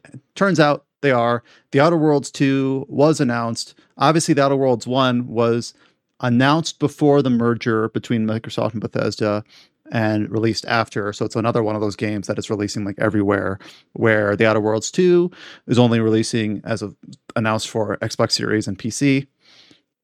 Only had Day a one. cinematic trailer. The cinematic trailer took this very like self uh I don't know, depreciating like we're, we're gonna yeah we're gonna show you nothing in the cinematic trailer because we don't have anything ready to show for you yet which some people found funny some people found cringy. I thought like i grinned like it was it was fine it's outer I guess. worlds it's very in tone yeah yeah like so i'm ex- like outer worlds i thought was a game that was good but not great and most i know some people like uh really when people when the outer worlds was first revealed which feels like not that long ago honestly um some people like kept thinking and kept pulling back to fallout new vegas constantly and it never really felt like that to me. So i hope people don't just say like now this one will be like fallout new vegas. Like i really don't think it's like that sort of game. It really feels like more yeah. because and because other than the fact that it's first person in an RPG, like it doesn't really feel that similar to me. But anyways, getting away from that comparison, the, Outer Worlds one, I think it's mainly weak because it wasn't balanced very well. It didn't play into its RPG systems that much. It gave you like a ton of like consumable options, so like the difficulty was nothing. And I'm not saying every game has to be challenging, but this was like brainless. Like you had a hundred healing items at your disposal to use instantly whenever. Yeah. Um, One thing I will say that stood out to me about the Outer Worlds, and I never played the DLC. Maybe the DLC was better about it. neither. It felt like by the end of the game, all of your builds were going to be the same because you had more than enough leeway to kind of specialize, quote unquote, in pretty much a little bit of everything. And Yeah. unlike some RPGs where they kind of disincentivize that because no, you need to specialize or you're not going to be or you're not going to have a great time. It feels like the game's just perfectly willing for you to like specialize in everything and just do perfectly at everything, no problems. And it's, I'm not Yeah. sure how I feel. Yeah, so like I'm Yeah. fine with the tone, I'm fine with the setting. I actually thought that the narrative was actually kind of well done where it has like this big irreverent jokey slapsticky tune but then it kind of slowly funnels you to like we have a serious problem uh that you need to solve and you're capable of doing it because of x y and z i don't want to spoil it. And like that was actually like i thought well done but just kind of undermined by the fact that it didn't really feel like a fun game to play. It wasn't a very good rpg so that's kind of where i hope i know some people were saying like oh now they've got microsoft money. I hope it's bigger and shinier. And i'm just like i hope it's just more balanced. Like i know that sounds really like I'm gonna push up my glasses on my face but like rethink how much how many like skill and perk points they allocate like Yeah. enemy design, world design, that sort of thing. So I really hope that they let this like even though it was announced shortly after like the first game, I if we don't see this game for a long time, I'm okay with that. Just let this one cook. Yeah, Well, I do uh, think actually part of the problem with the original was that, and this is partially spe- speculation, but it seems like it was meant to be like a smaller scale game. But then when people saw were were interested in it, like really interested in it, especially after Fallout Four, um, it feels like the scope of the game sort of ballooned and maybe kind of overreached in a way. So I do think there is some merit to people saying like, you know, if they have Microsoft money behind it now, if they, you know, maybe the scope of the game is larger, but maybe that'll It can you know, the resources will be there. Yeah. Um, because I do think that was a problem with the first game was that it always felt like it was meant to be smaller scale. Um, because it was like I it was like if you look at the other stuff that Private Division Private Division publishes, it is all like I don't want to say indie, but you know, it, it, I think it even is billed as like an indie publisher, like Mm. smaller scale, double A sort of stuff. Where this now it's like this is a Microsoft flagship, maybe we'll see. Um, so yeah, Uh, lu- luckily, well, luckily, I- Obsidian is like it's a studio that like the uh, they're pretty good about taking lessons learned from past projects and applying that to Mhm. another project, a future project. So hopefully, yeah, hopefully, what what everything that everyone else is saying, you know, I, I think they get it. Yeah, I, I, I, I like would probably sound most positive on the first one, but I've always said from that review that a sequel would be so much better than the DLC. Like, don't don't give me like little more episodes. Like, I'm I won't play them. I will play a sequel that like fixes and improves upon everything, and that that's what we're getting. Hopefully, By the way, speaking of DLC, it just makes that specialization problem worse because you get more level ups and more skill points. Oof. So instead of being a jack of all trades, you're just literally like god at everything. Oh, demigod. I'm just Jack. chaos. Hmm. Please don't kill me. More on that later. All right, then the next trailer that they showed, well, I don't know if these trailers are in order, but the next one we have listed from the Microsoft showing was one that I don't think we expected to, s- to appear here. We got a new trailer for the successful Kickstarter project, Eiyuden Chronicles, which is basically the kind of built in the vein as like a spiritual successor to Suikoden. So they had a big, long, not long, uh, 90 second trailer for this coming to Xbox Series, followed by the announcement of Eiyuden Chronicle Rising, which is like a town building spin-off built in like the same world and engine coming next year. So we got the announcement of Eiyuden Chronicles coming in 2023. So that one's a ways off, and based on the Kickstarter, I think we're not surprised That's on that. That's not a real year. yeah, Don't lie to 2023. I can't, I can't count that far ahead. Uh, but then also the announcement of this uh, Rising spinoff, which we didn't have, we didn't get a ton of details about, but it's basically just seems like using what they have built from Eiyuden Chronicle as like a town building spinoff. I don't really know the details here. Uh, did we get like a press release for further information on Rising, or is this trailer all we have? It we have that short trailer, and then it's basically a town building game. It's set before the events of Eiyuden. But yeah, that's it's it- like it setting the looks- stage. Yeah, it looks to play different because it, it- like what the brief clip that we saw looked like a side-scrolling uh action RPG. It's not like where like a Eiyuden Chronicle looks like uh sort of a more turn-based affair from what they show. We don't we don't actually we don't actually know like how it's all gonna play out, but that's what it looked like. They're they're making a, a, a clear distinction between the two uh, in-game play styles. I think. Question mark. I, I don't yeah, know. we don't really know. And, and they, Um, they, they they they had the official site up uh, like uh, shortly after that gave us like a brief description of what Rising is, and that's all we really have to work off of. I think, right?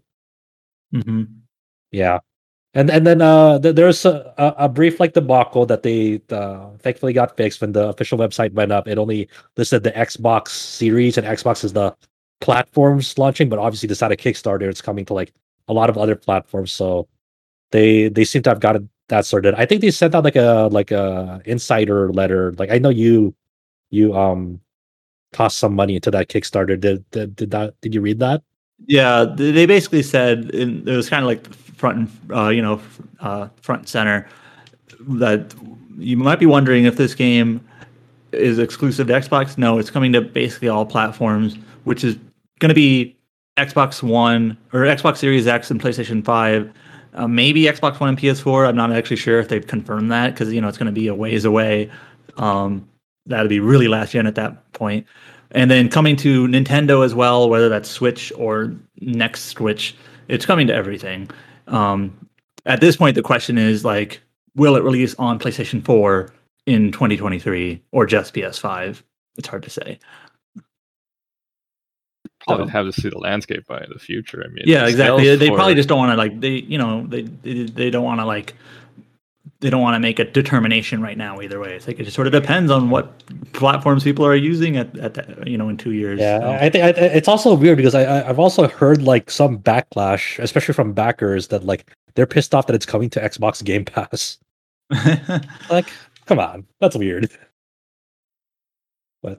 Well, you know, I, I wish I wish I once again I wish I, I hope I hope I wish I pray that this is a really great game. Yeah, Suikoden is amazing and original writer. It's got Mari uh, Muriko or what's her name? Naruke Michiko Michiko Naruke, uh, who is the actually Wild Arms composer, doing something for it. I hope uh, it's good. I'm really excited. It's two years away. Don't say that. It hurts.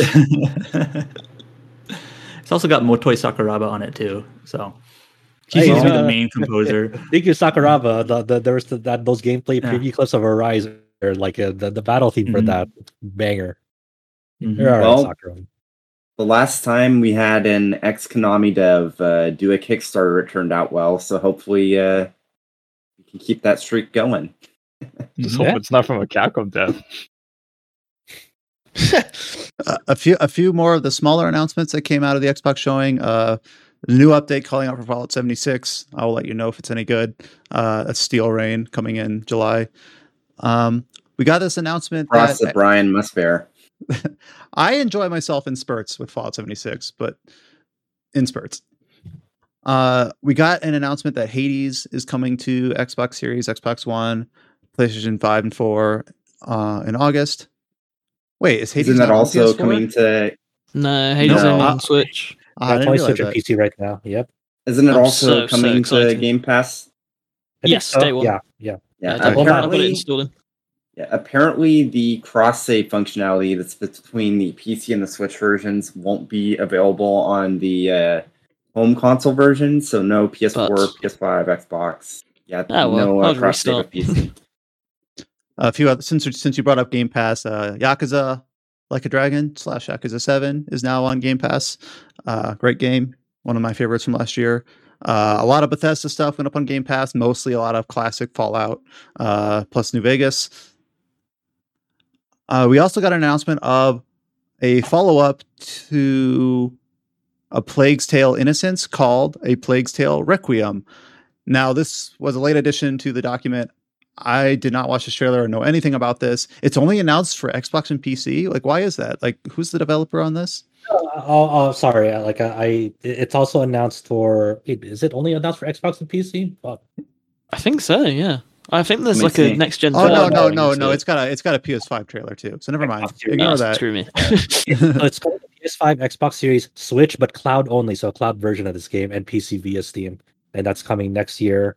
This is uh the for, for people who don't this, this is a game with a lot of rats. So like a Plague Tale Yes. Innocence, like the the whole like uh gameplay thing around it. It's like there's like these areas. There's a lot of rats. Don't go there. You know, type of. I- when we I- mean I when, we, when love- we mean a lot of I mean- rats, it's literally like a tidal wave of rats. yes. Yeah, I was gonna say maybe it was a fever dream. Maybe I'm just misremembering it, but I am pretty damn sure that there was a literal tornado of rats in that trailer. It's really funny because I, I think it, it was either uh me and Brian or me and Adam when that trailer first started. And I've seen this in, a in a couple of other outlets. When that trailer first started, it looked like Baldur's Gate 3 at first because it's like the it looked like the debut trailer of that, like at for like the first few frames, and it's like, what is this? And then all of a sudden there's like a huge tidal wave of rats just flowing through that narrow street. It's like, oh god, this is awful. What the hell? And it's like, oh, there it is. It's uh, a sequel to Plague's Tale. I, I'm re- really great stuff to uh, the developer Asobo Studio and uh, publisher Focus Home Interactive. That seems to have really done well for them. Uh, good stuff. So And it will be- is one of the games that it's not, you know, it's not really an RPG because it's more like a adventure game. But we actually did review the original uh, on our site, so it's like, you know, we might branch out, try it out when it releases. How was the first one? It was one of those. It was like I heard good things, but I People really missed liked it. it. It was a Oh, darling uh, when upon release.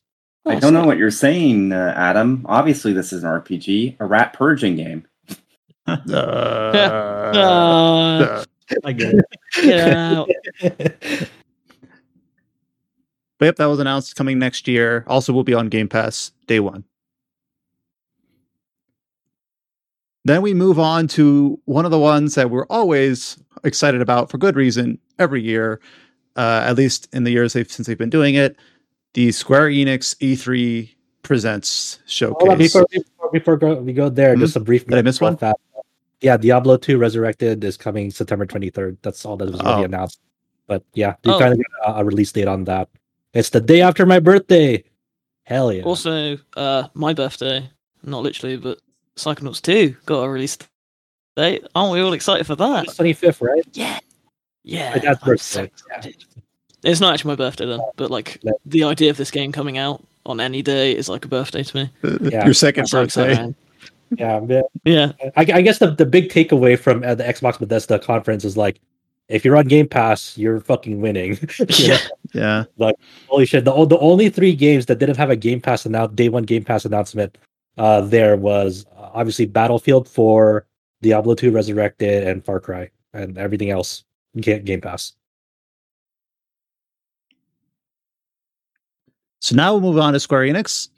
We had a lot of hype going into this, as we always do. They had like the sh- the show of the show, whatever you want to call it, either last year or the year before, with the big announcement of like uh, when they announced like Tifa for Final Fantasy VII Remake and a whole bunch of other stuff. And this show might have been a little bit different. I don't even know what to start with. Maybe let's just start with the same thing they started with, which was the long rumored and speculated and finally unveiled Guardians of the Galaxy project, Marvel's Guardians of the Galaxy, releasing for PlayStation 5, PlayStation 4, Xbox Series X and S, Xbox One, and PC, everything. And the cloud This switch October. version. Oh, and, a And cloud Nintendo version? Switch. Yeah, so uh, coming Um, up October 26th, we got a long, long look at Guardians of the Galaxy. Yeah. It Yeah. looks it looks like it would be fun, but God, they really didn't need to spend so long on it. They Okay, let's- really didn't. Well, let's uh, let's get this out of the way before we, we go into this. So one, because I because I know a lot of people are gonna have questions. This is si- single player only. There's not a live service game. There's not a multiplayer game. There's no online mode, and then they're also touting that there's also gonna be no DLC and no microtransactions in the game. So there's just single player, and uh, it's a you're only controlling one of the guardians. It's Star Lord.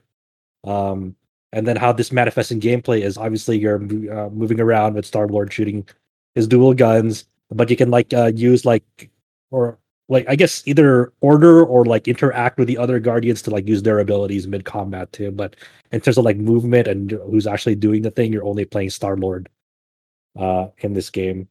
Um, they they tout that uh, one of the big features is like there's a lot of obviously character moments and character interactions in this game and since you're the leader it kind of has uh, this whole telltale effect in this game like one of the um, brief moments in the gameplay trailer that they showed off at E3 was, oh, we need to get over to this other platform in this planet that we're on. Um, what should we do? Should we throw Rocket Raccoon over there or find another way that doesn't involve throwing him? So they decided, hey, hey, Groot, or was it Drax? Go throw him over, Drax, yeah. yeah, to, to that other platform. And then, like in Telltale fashion, when he does it, it says like Rocket Raccoon will remember this, or Rocket Raccoon furious at you for doing this, Yeah. whatnot. So they're taking that model as well. But uh, I, you know what, I, I this this game like it it's unfortunate because this this lives in a post Avengers Crystal Dynamics world. Um, because a lot of comparisons are drawn to it, but it's not really going for that at all. I think it has potential. I, I, I I'm not so down about this than a, than a lot of other people. I think I was like, you know what, uh, this might be a cool game. This might be a Yeah, it looks good. I just feel like there's a lot of goodwill that went down the drain from the Marvel Avengers game, so people might be, yeah, they're kind of skeptical about the game. Right? But because it's not even the same developers. Because this is this Eidos Montreal, not Crystal Dynamics. I So- know, but people don't look mm-hmm. at it that way. You know, the casual person will be just like, They, oh, they just it's see like, oh, it's that non MCU Marvel stuff. It's that off brand Marvel, mm-hmm. off brand quote unquote. One thing I will say, go go for it. The one thing that really stood out to me with the Square Enix presentation, and it's just the vibe I got. It could just be entirely wrong, but the impression I get is that for the Western developers at Square Enix, they wanted to have a show where they could focus on them because, like, obviously, when we talk about Square Enix, especially in our sphere, sphere with uh, RPGs and whatnot, everyone just cares about the Japanese stuff.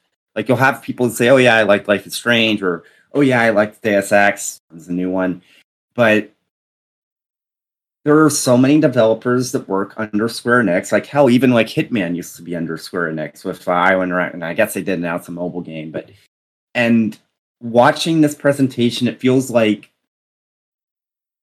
there was obviously an emphasis on the Western properties because, well, otherwise they don't have a chance to really push them. And I understand that, but it's just like the pacing. If you're going to have anything from the Japanese side, it's just like the pacing was completely off. And the Guardians of the Galaxy taking up so much of the presentation is like the it ended up being like example of 25 of the 40ish run, minute runtime or something like that. So pretty big.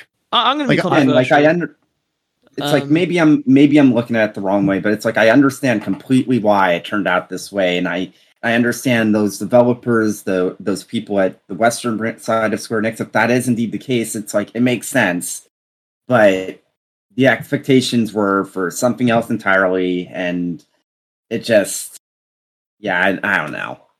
Yeah, I I like fully agree there in the sense that I think it was too long. Like not for me, I loved it. That spoiler alert. Um, but like to then move on to something people really want, which we'll get to in a sec, and show like not even a minute of it, and not really even show it, which we'll get five into. seconds of Get to that actual footage. We'll get to that in a bit. I'll focus on Guardians Um, first. but I'm going to be controversial and say that this is my game in the show. Like I Mm-hmm. and I, I know everyone's like, you learn nothing from Avengers, dumbass. And yeah, maybe so, but it looks great. It looks so so cool. Uh, and the main reason for that, one, like gameplay looks really fun. Uh, I love all the character choices, like all the player choice moments. Uh, I love the licensed music, which again, I'm saying all this and I like sound super basic. like that's all I need. But yeah, that nails Guardians. Uh, and the character interactions and even the character designs, like I just they they've done it right. They're all distinct. Like obviously there's I don't know. Drax I and don't, Groot. I don't like Star Lord's uh, model. He kind of I love it. He looks so cool. Like he looks douchey. I love his jacket. It's sort of like Sunset Overdrive. An It's the endearing best. douche. Like that is Star Lord. Exactly.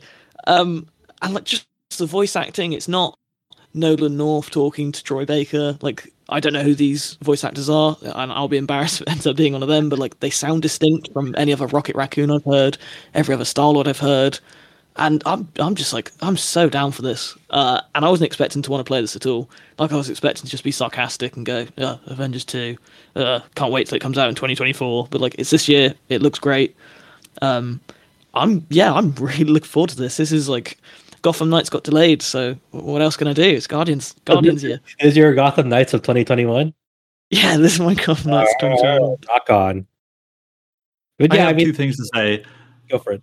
One, speaking of like Western Square Enix and what else they have under their belt, I literally got an email yesterday for from Square Enix, Power Wash Simulator. Yeah. What? Well, Yeah. technically, technically that's a bit different. That's a Yeah, Enix that's Square Enix collective. collective. but still, it's under them in some weird tangential way. It, I it's, feel but like it I is should say, since people probably don't remember what Collective is, basically it's like an indie publishing brand within Square Enix where they'll publish uh, these uh, indie developer games under the uh, Square Enix label with uh, Collective. It's kind of similar. Like a bunch of diff- uh, larger companies do this. Like EA does it with like the EA originals. Uh, you see, um, like hell, Private Divisions basically Take Two's entire spin on it. So yeah. Uh, ID at Xbox. Yeah. Yeah. So, uh, and and I But guess the, the, the other thing I was going to say was that like I, and I have two minds of this. One, I feel like I sh- like maybe Square Enix should like take like the uh the Nintendo Treehouse route where they like do like an announcement trailer and some gameplay for for Avengers, and then like after the show do like a deeper, longer dive on it. Like that Yeah, way, yeah, it doesn't take up so much time. But also, I also kind of feel like the other the other side of that is that maybe they just really wanted people to like they forced them to watch it like because they people would you know preconceptions based off Avengers just not want to watch That's true. the deep yeah. dive so they just like would force like maybe maybe that's intentional like we're gonna force this to be a 20 minute uh you know showcase and force people to watch it and hopefully change some minds but yeah I, I do think there is merit to that treehouse style where it's like show a trailer and a reveal and then deep dive it you know later when people can watch more like I I don't know what the right word for this is, but like as part of you know like an optional event rather than you know a stream event. I- know I have all no, optional, Obviously, Yeah, so like I I think they should definitely have a place where they can platform their Western studios. Uh, so they definitely like I like I'm glad that they opened up with this and they really want to like they're proud of it and they want to show it off. It just felt like when just 25 minutes out of 40 and then followed by and I'll, I'll jump ahead to this one. So one of the big projects that people had either speculated or quote unquote leaked or knew that they had prior knowledge of was the announcement of a collective of games from the early Final Fantasy series, one through six, were somehow going to be packaged together. They're going in to some- pack.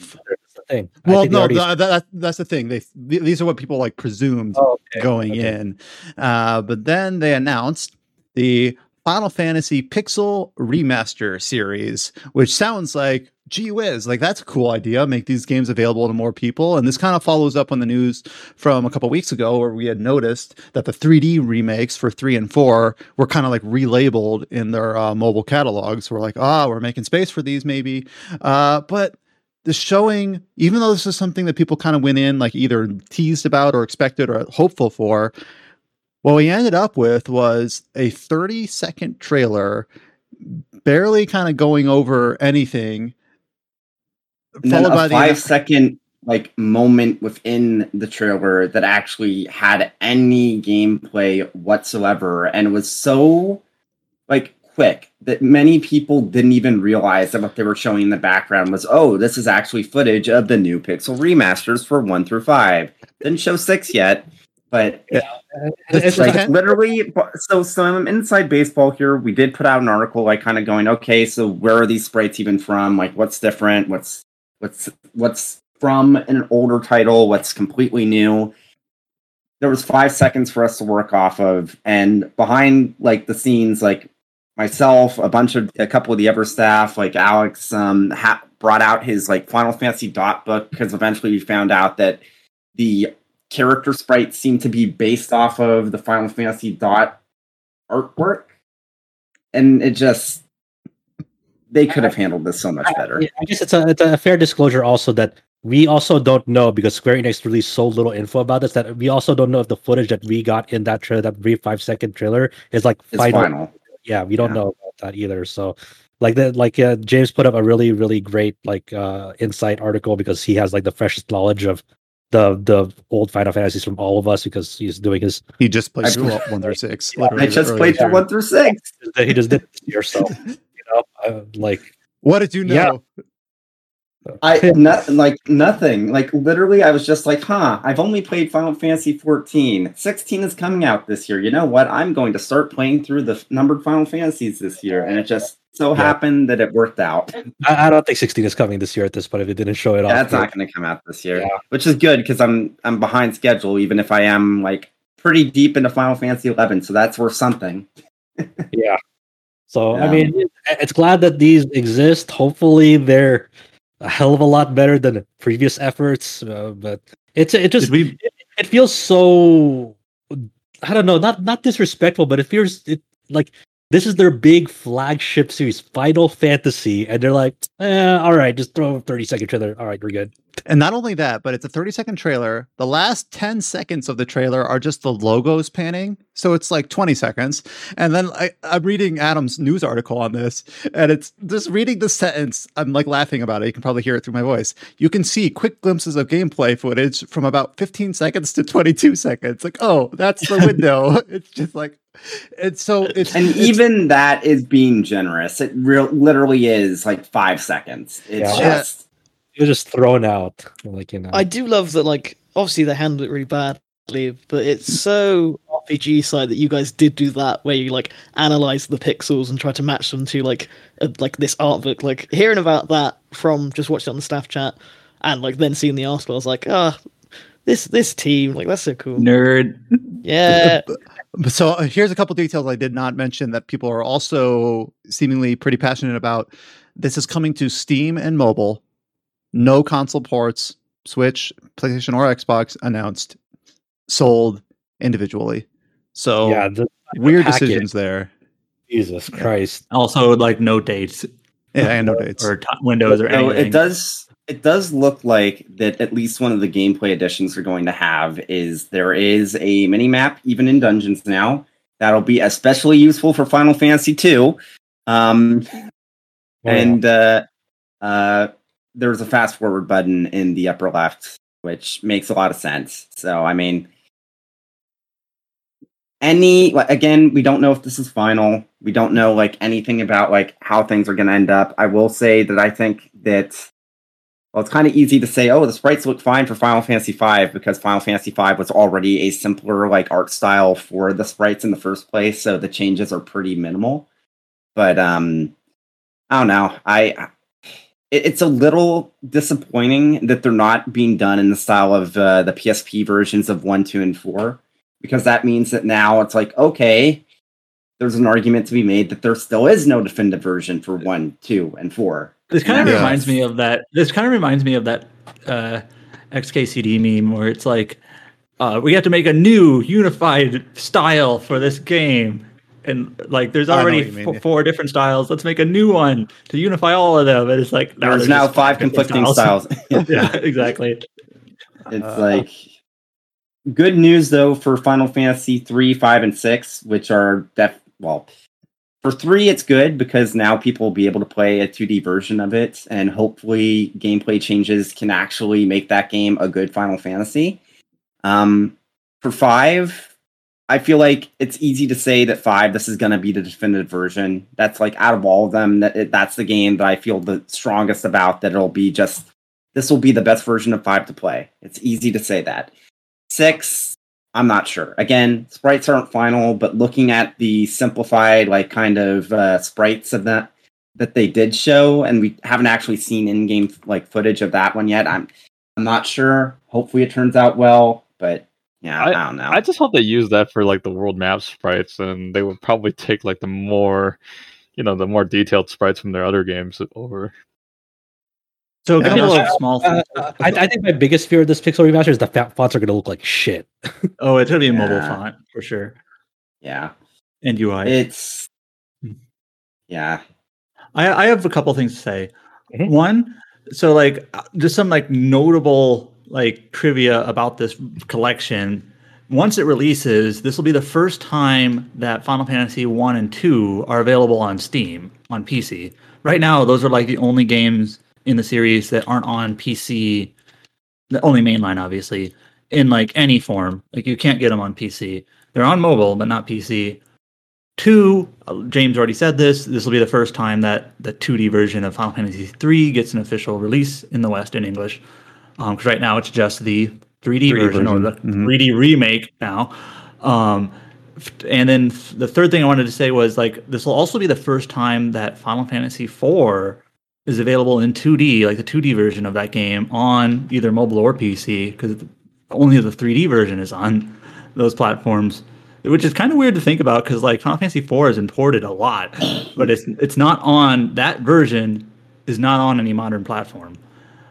So And I the other thing I wanted to mention as was much, and I just realized this. Sorry, I wonder how they're going to handle after years because both the like you have after years 3D on Steam, and obviously Complete Collection on PSP had after years as well.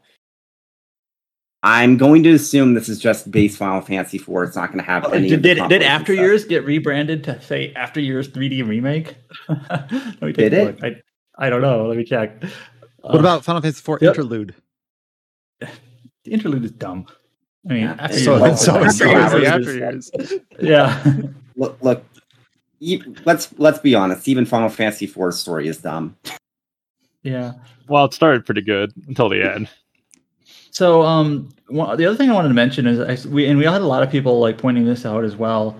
Um, so these games do look to be like probably mobile developed games with like a PC port, which Square Enix has done a handful of those. Like you could even argue that like Saga Frontier remaster almost looks like it's got a mobile-ish UI. Um, but the uh, I wanted to point out just the Saga games, the uh, Saga, uh, Romancing Saga two and three. Those games look pretty good in terms of like their pixel style. And there is a few things like, for example, the boss sprites move, and that's a little bit awkward. But otherwise, those games look pretty nice, and like they seem, uh, they seem pretty respectful of the original pixel style. So it kind of feels that those were made by Art Piazza, Piazza, Piazza, how do you pronounce it? And like, it'd be nice if they kind of had a shot at doing this. But it knows? is so weird that like so, somehow like the like the tables have turned when it comes to like respecting legacy legacy titles where like the saga series is like is like a step above like final fantasy when it comes to like revisiting like and remastering older titles in the series it's so It's like we have the original three games just like in a collection on Switch, just out there. You've got Romancing Saga 2 and 3 remade on basically every platform under the sun, including the Vita. You've got Saga Frontier Remastered literally finishing a 20 year old RPG that like had to be rushed out the door before it was like fully fi- completed. It's just, and then you look at how they're showing off like the pixel remaster for Final Fantasy. It's just okay. Here's five seconds of footage. No, we're not going to say anything. It's only PC and mobile. And they never sent they never sent us screenshots or anything. We literally just had to pull from the YouTube trailer. There are Yeah, no and- official screenshots. There are and none. it's yeah, and like thankfully the the trailer for whatever reasons in 4K, so people were able to blow it up and grab some pretty decent screenshots that way. But it's like, Uh, all right so my, my my theory is my my headcanon is kawazu is sabotaging the inside he's like he's the one he's the one making sure that saga from his gets corner office in the basement. He's like fuck that no one cares about that shit Uh, so yeah, just it's just fun slash frustrating to contrast. Here's 25 don't kn- minutes of Guardians of the Galaxy. Here's five seconds of Final Fantasy. At least So- I was happy. I'm sorry, way, I don't know uh, a better place to kind of mention this, but uh, you aren't kind of doing article shout outs, but I did put out a, uh Final Fantasy V like oh yeah, that's right article like yesterday, and I feel like, well, first off, like four, uh, four job fiesta is going on right now, so it's like good timing. I didn't even realize it was going on when I pushed it. It's like, oh yeah, perfect. It's fun. Four job fiesta is always great. Yeah. Um, Final Fantasy V, as I've said on, on numerous occasions, is a 10 out of 10 RPG. It is underrated, and more people should play it because it's one of the best Final Fantasies. It's top tier for sure. By the way, Well, I guess the After Years on mobile was not rebranded, so that means it's Ah. not part of the Pixel collection. yes. I mean, woo. Uh, uh, while we're talking about some feature shout outs, uh, Alex Donaldson did write a Guardians of the Galaxy focused one, basically talking about how it reminded him uh, of Mass Effect because, of course, that's the angle he would take. Uh, but he's pretty amped for uh, Guardians of the Galaxy. Uh, There, there so- are Not as amped as me. yeah, there, there's definitely enough RPG elements that they showed off in Guardians of the Galaxy to justify us taking a look at it. There's leveling up. There's uh, was there damage numbers? I already Dialogue. Yes, there was damage Uh, numbers. have, have we have we come to a consensus that damage floaters are like the top? That's the number one thing we look for. yes. for. Look, if if damage numbers is enough for us to do stuff for like reviews, then that means I'm going to start writing up a review for Ratchet and Clank Rift Apart because it All right, has do it. unlocked. Uh, it does, yeah. Do it. Just write it up and pitch it to Alex. And just be like, you don't want this to go to waste. Just do it. Look, you level up your guns. You level up your main character for more HP. Like obviously, that's enough RPG elements, right? Well, Yeah, hopefully, uh, right. hopefully next week when we're back to normalcy, you'll be able to hear about you and I presume George's time with uh, Ratchet and Clank. Heck yes. I'm not. I'm not ready to do this next part of the Square Enix uh, presentation. All right, yeah, oh yeah, let's keep going on with Square Enix. All right, next one, Uh oh. Babylon's Oh, Man, Fall. this Wait, what is that? Do you not want me to do that Uh, next? Uh, we're doing it. Babylon's Fall. All Uh, no, so I mean, yeah, go go for it. I I'm never going to be ready to talk about this game. So okay so so this is the first time we've seen this game i believe since sony's state of play two years ago 2019 it was announced at E e3 2018 obviously this is the uh, big project from developer platinum games uh, and we didn't have a lot of details going in about this this was supposed to be like the big blowout presentation for it and we got a trailer with a decent amount of gameplay shown for this but huh what do Okay, we so- think yeah, go take new- it away. the new news. what for I the- think is No, I'm let's, let's, let's really let Josh take it away. sorry. Yeah, yeah. the new, the new news for it was it's coming to PlayStation 5 alongside its uh, previously announced PlayStation 4 and PC releases. They announced that um, this is uh this is a more multiplayer focused game. Like you can put a team of three other people uh, in this game. They confirmed that it is a live service game, and uh, Nier Automata that will never end. they're ta taking like closed beta test signups. Uh, I don't know if it's already ended uh, for the sign up period, and uh, and the the trailer for it, whether it was the stream or wh- whether it was the direct feed version, didn't really matter. It looks messy. It did not have a good showing. I I feel like the prevailing opinion after this trailer, especially after uh, no show for Bayonetta 3 at the Nintendo thing, spoilers, people are really, really worried about the state of Bayonetta 3 now after like seeing Babylon's Fall. And probably for good reason. Uh, I I wouldn't be not not to skip ahead.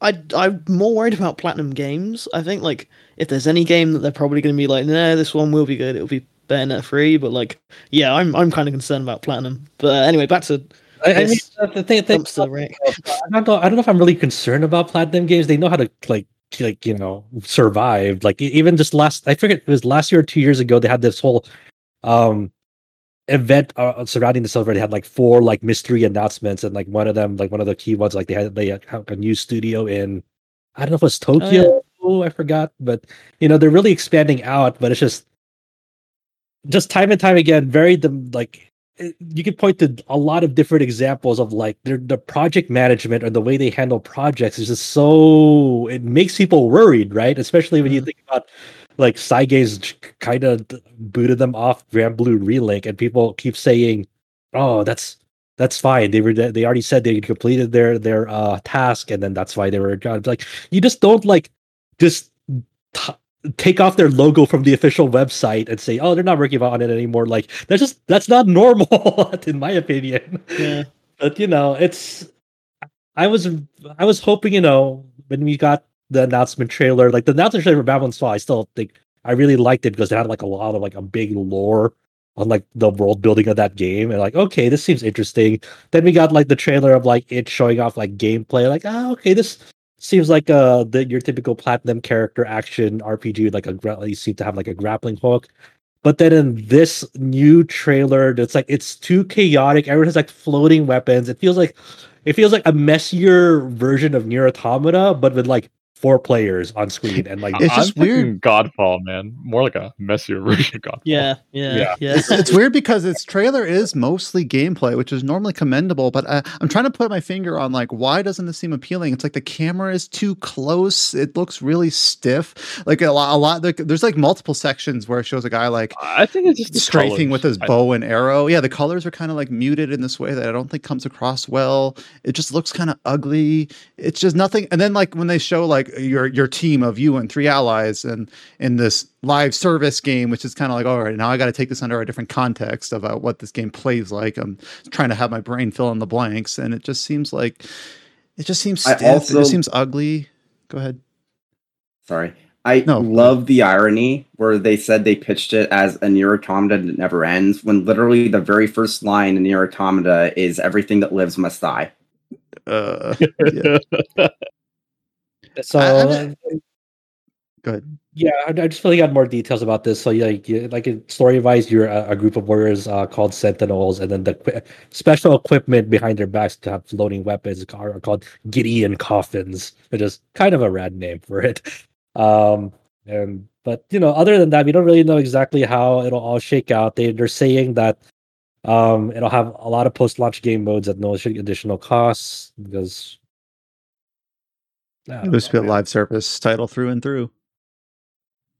this I don't know what I, I I don't know what I was expecting of Babylon's Fall, but it wasn't this. It definitely. I, I, um, I'm, I, I have a dumb question, perhaps. Is Yeah. it common for developers to actually specifically by name call their game a live service game? Yes. Okay, No, I feel I like didn't know, like- it is. I, like I feel like usually they like try to avoid that, but they just came straight out and like, nope, this is live service. That just reminds me of that one presentation. I forgot which presentation it was. It was like there's a graphical showcase, and someone like Uh, it might have been the Horizon. I'm not sure, but someone visually said "God rays" in there, in like when they're showing off the oh, graphical. Oh God, rays yeah. Yeah, really. Oh god, what was you- that? Like you don't really, you don't really say that out loud. Like everyone knows what it is, but you never really, you don't say that to like the public and expect them to know what that means. You know, like okay. I guess that that's like part a of the first person vernacular now. game. I can't even. I feel like and this is really weird to say, but they, you know what? I'll just outright say it. Obviously, YouTube likes aren't everything, but I can't help but feel like they totally misjudged what people wanted from a Platinum Games follow up to Nier Automata. Because if you look at Babylon's Falls like trailer on um, the Square Enix YouTube, you'll see that the like to dislike ratio is like literally there's 1,000 likes, 5,200 dislikes. Whoa! I didn't know it's And that. it's, and just weird because like in, in a lot of cases when you see that thing on like any sort of public online space there's like some sort of context or something the developer said or some sort of other like external factor like no this is just like a like the culture rea- war or something. yeah or like a cultural right? thing or something where it's like there's ex- exclusivity or something that's playing here it's just like what the trailer showcase is not what people were expecting. Like it seems like this weird way to put it, like almost a more pure dis- dissatisfaction. It's like you can't just like sidestep it. Like people didn't like what they saw here generally. Yeah, so I'm looking through all of like even the reposts of the trailer on like uh PlayStation and uh IGN and GameSpot and like the absolute best it's doing with likes to dislikes is it's like a 40-60 split. More Yeah. people do not like this footage. They do not like how the game looks. fair. No, I agree. Uh, meh. Whoa. That's not like the platinum, I guess. I mean, we'll see how it goes. I, I don't know if this has a release date. Uh, they're, they're doing their, their their beta test in, in phases, but I don't think this actually has a firm Right. release date. i guess at this point we just hope that this trailer was a bad showing like that's all we can hope for Yeah. Speaking of trailers that are bad showings what a segue Good segue. so here's uh here's the final major thing from the Square Enix event, uh, and this is another one that people and insiders had teased uh, going into it, and people had certain expectations. We got the announcement of Stranger of Paradise: Final Fantasy Origin, a game from Team Ninja where you play as Jack in the world of Final Fantasy One. So You're gonna find chaos, and you're yeah, gonna kill. you're gonna yeah, you're gonna find chaos. You're gonna combat chaos. You're going to eradicate chaos. You're going to defeat chaos. No, Yes. I do get- have friends that call call me chaos because when you add an S to the end of my name, you get chaos. Oh yeah, so his name's Chow. So you can turn You that- kill can- Chow. You are now chaos. shit, holy shit. Didn't even think about that. You're brilliant. This is coming to PlayStation 5, Xbox Series, PS4, Xbox One, and PC next year, and they uh, launched a trial version on PlayStation 5. It was supposed to be playable after the presentation, and it did come up, and people, corrupted. and people and people downloaded Yep. it. It was, but then if you tried to launch it from your PS5, it would say, "Uh, no, this demo is corrupt." It's like, okay, and then the Twitter account's like, "Uh, yeah, we're working on it." It took them like more than 48 hours to like fix it, or well, I forgot if it was like more than. Well, 48 no, no, hours. I think it it was was 10 just days. under 48 hours. I think it was like around like 36 ish, something Well, like what can. I say? The demo caused chaos. Yep. So yeah, I mean, this is uh James and I played the the demo PS5 demo version of it. Uh, uh Brian and Adam watched me play do my playthrough of it, so we kind of do have a good understanding of what this game is like from that demo. It is definitely uh Nioh Final Fantasy version. It is it- it's the gameplay is almost exactly like Nioh. And Nioh, obviously being Team Team Ninja's big action game from the last couple years, Nioh Two was my favorite game of last year. So I'm immediately like, when, when that comparison is com- is evoked here, I'm like, oh, this game is somewhat like Nioh. like, uh, tell me more. yeah I, I i i really liked what i played of it in that in that demo version i i try to remember the other two party members you have jack who's the main playable character um i Jed. forgot jed and was it ash, Ash. or Yes, I think Okay. it was Ash. okay Wow, Yeah. must be pretty forgettable. your party members kind of suck to, to be honest they're kind of kind of do nothing the, the- the the really cool things that really distinguish this from Nioh so there's a, a third person uh hack and slash type of game very fast paced like Nioh the the main things that really separate it is you can change job classes when you pick up the appropriate weapon from that demo so throughout that demo you start off with a great sword so you're like this uh warrior class or knight class and they all have like their own distinct uh, skill tree. So the more you use them, the more job level ups you get, and then so that you can uh, increase your attack power, new moves, uh, and whatnot. And then throughout that demo, like you pick up like a mace, and then you unlock the the mage class, so you can uh, instantly switch to the mace, and then that'll uh, turn you from a warrior to uh, a mage instantly in combat. It, it even it even has like a, a system mechanic in the game when you're uh, when you complete like a combo or mid combo, you can uh, do a, a job stance or a job change mid combo, and it's kind of like stance switching in Nioh, uh, similar to that. I was Yeah. getting Final Fantasy 14 vibes where you switch a weapon, you become a different class. So, I don't know. Well, I, I this doesn't play like FF14. It's not an MMO, and it's I not know, but I'm just thinking like about that. yeah, uh, yeah. And then you also get like a, a spear, and then you you unlock the dragoon class there too. And, and like in Nioh, uh, there's a loot system in the game. A lot of equipment drops uh, of, of varying uh, levels and stat buffs, and then uh, some of the some equipment might be better suited to another class uh, and whatnot. So when you when you job switch in that game, it it, it converts it to uh, all your equipment to that to that job. So when you go to the main menu, there are separate like equipment slots for like warrior and mage. So when you switch between the mid combat, you equip those sets on the fly as well, which is really cool. Uh, I, I was quite impressed by what I played at the demo. Um, there there were a lot of interviews that came out. Uh, Nomura is on this project, and uh, obviously one of one of the big quotes from that um interview that was being passed around is like uh, Nomura really wanted to convey, you know, the story of an angry uh, man in it. you know, uh, Jack, Jack Jack does a good, good job filling out that role and whatnot. But uh, I- I'm kind of curious, like uh, hearing more. What what did what did you think, James? Because you, you're the uh, other one who did a hands on with it. Um, I think just saying that it's um almost identical to Nioh is maybe selling it even a little bit short because obviously there's a lot that's even outright like taken from Nioh. Like if you look at the goblins and you've played Nioh 2, it's like, oh, that's just using the same exact animations from Gaki's. Mhm. Or if or if you look at like the very first moment in the game when you start the tutorial and it's like, okay, Um, I need to interact with this thing on the ground. Oh, the animation for the thing popping into my character is basically the exact same as Nioh 2. Um, that sort of thing. But the combat itself is close enough to Nioh while also having its own flair, and I just really enjoyed it. Yeah. Like- I- go go for it. Like, especially the way that the black mage works, it's just really, really interesting. Like how you can do the different magic uh, spells and like charge it up, and how it has different uh, like impacts on um, the way the spell behaves.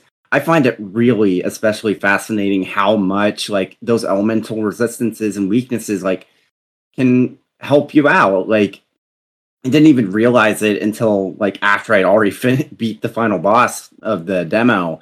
But like when he buffs himself with his fire and ice things, if you use like water spells when he's in, on fire or fire spells when he's using ice, it like just takes him out of that phase change immediately, and it's like, oh wow, that's something.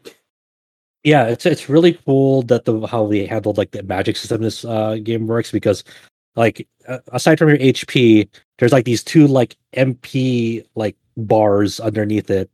And you can actually expand that maximum mp amount by like doing special finishers in combat or there's like this soul shield mechanic where you like you're inherently a blue mage where in the sense that like there'll be like uh purple titled or named attacks coming at you say like a fireball. If you if you like uh t- throw out that soul shield uh to absorb that fireball you can actually like store that with you. So that's like your temporary like s- like immediate spell that you can do. So you can throw back fireballs that you absorb through that soul shield. And like when you absorb attacks from soul shield as well you increase that mp uh maximum mp amount. So there's kind of like like a some resource management as well and when you die you like get reset reset back to those two MP bars. So that's like the only thing that's like that's the only penalty. So how this works out in action, especially like when you're in the uh, like the mage class, the black mage class, is like since at the moment with the the current build, the very very early pre-alpha current build that we have, uh, playable till the 26th, I think, for PS5. So it's a it's a it's a time limited demo, and then they'll cut off access after that. Um, the the black mage um how you cast spells is like you channel them. So you start like casting them but you have to stay in place but then a circular bar will fill. And the more this bar fills the the higher tier spells will go. So let's say you're casting a fireball spell. Uh if that if that uh circular bar gets to halfway it'll turn to Fira. And if it go, goes all the way it turns to Firaga and you and it's still it still only costs one MP bar. So you're really um rewarded for like if you're able to find a safe spot to like just channel a spell for like two seconds and fire off that spell, then like you're good to go. And I, I really like the way that the magic system works because it feels weird at first, but it, it, it all clicks once you start messing around with it. And as uh, James mentioned, like there's a lot of environmental inter- interactions, not just with the boss itself, but like say there are enemies that are like in this grassy field. If you uh, cast like a fire spell or like a big spell like Firaga, it'll set everything ablaze and all those enemies are getting roasted. Or like when you when you do that soul shield spell, there are like some bombs in the demo that throw fire at you. If you throw fire back at them, you can actually accelerate um, their self destruct process. So you, you're actually using the bombs against them to activate as like remote bombs in, in the middle of enemies, and that's that's really cool. That's a that's a nice like that's such a a Final Fantasy take on the, uh, where you would take this. The main takeaway that I've seen from both you and James playing it is like, man, this game is actually like surprisingly fun. Like the the trailer was like memed to oblivion and back and like it was a really bad showing honestly and i think the english dialogue has a lot to be desired specifically Well, even in the Japanese version was getting a lot of flack It's Oh, really? they just kept spamming like the keywords chaos. I'm do here they to do that do they do that, chaos. do they do that in japanese as well Yeah, they did that. Uh, even the Japanese trailers are being memed.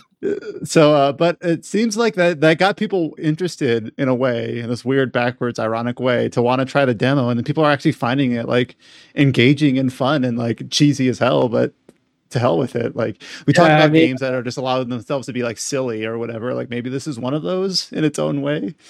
Yeah, I, think I think in the interview, I forget if it was, if it was specifically with Nomura on this one, uh, where they're saying like, you know, this isn't meant to be like a canonical like backstory be, before what uh, the events before Final Fantasy one. It's like it's like an alternate interpretation of like exploring that, but it's not meant to be like a part of the canon type of way. It's like you know the story's gonna be is what it is. It's like it's a it's a Uh, I just hope it's not isekai though. It's Yeah, it is. absolutely isekai. It's so isekai. Yeah, like I mean, we haven't seen it for sure yet, but it's like, oh, they're strangers in this land.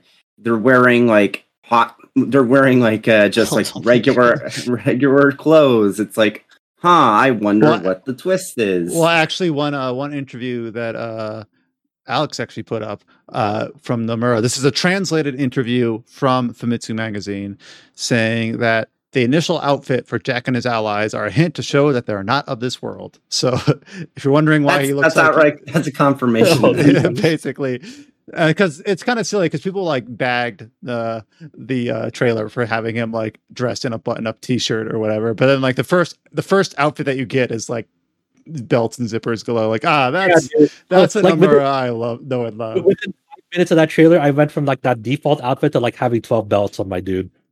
Like, which all all right. that tells us, all that tells us is that whoever put that trailer together obviously defeated chaos in the default gear like the god gamer right there so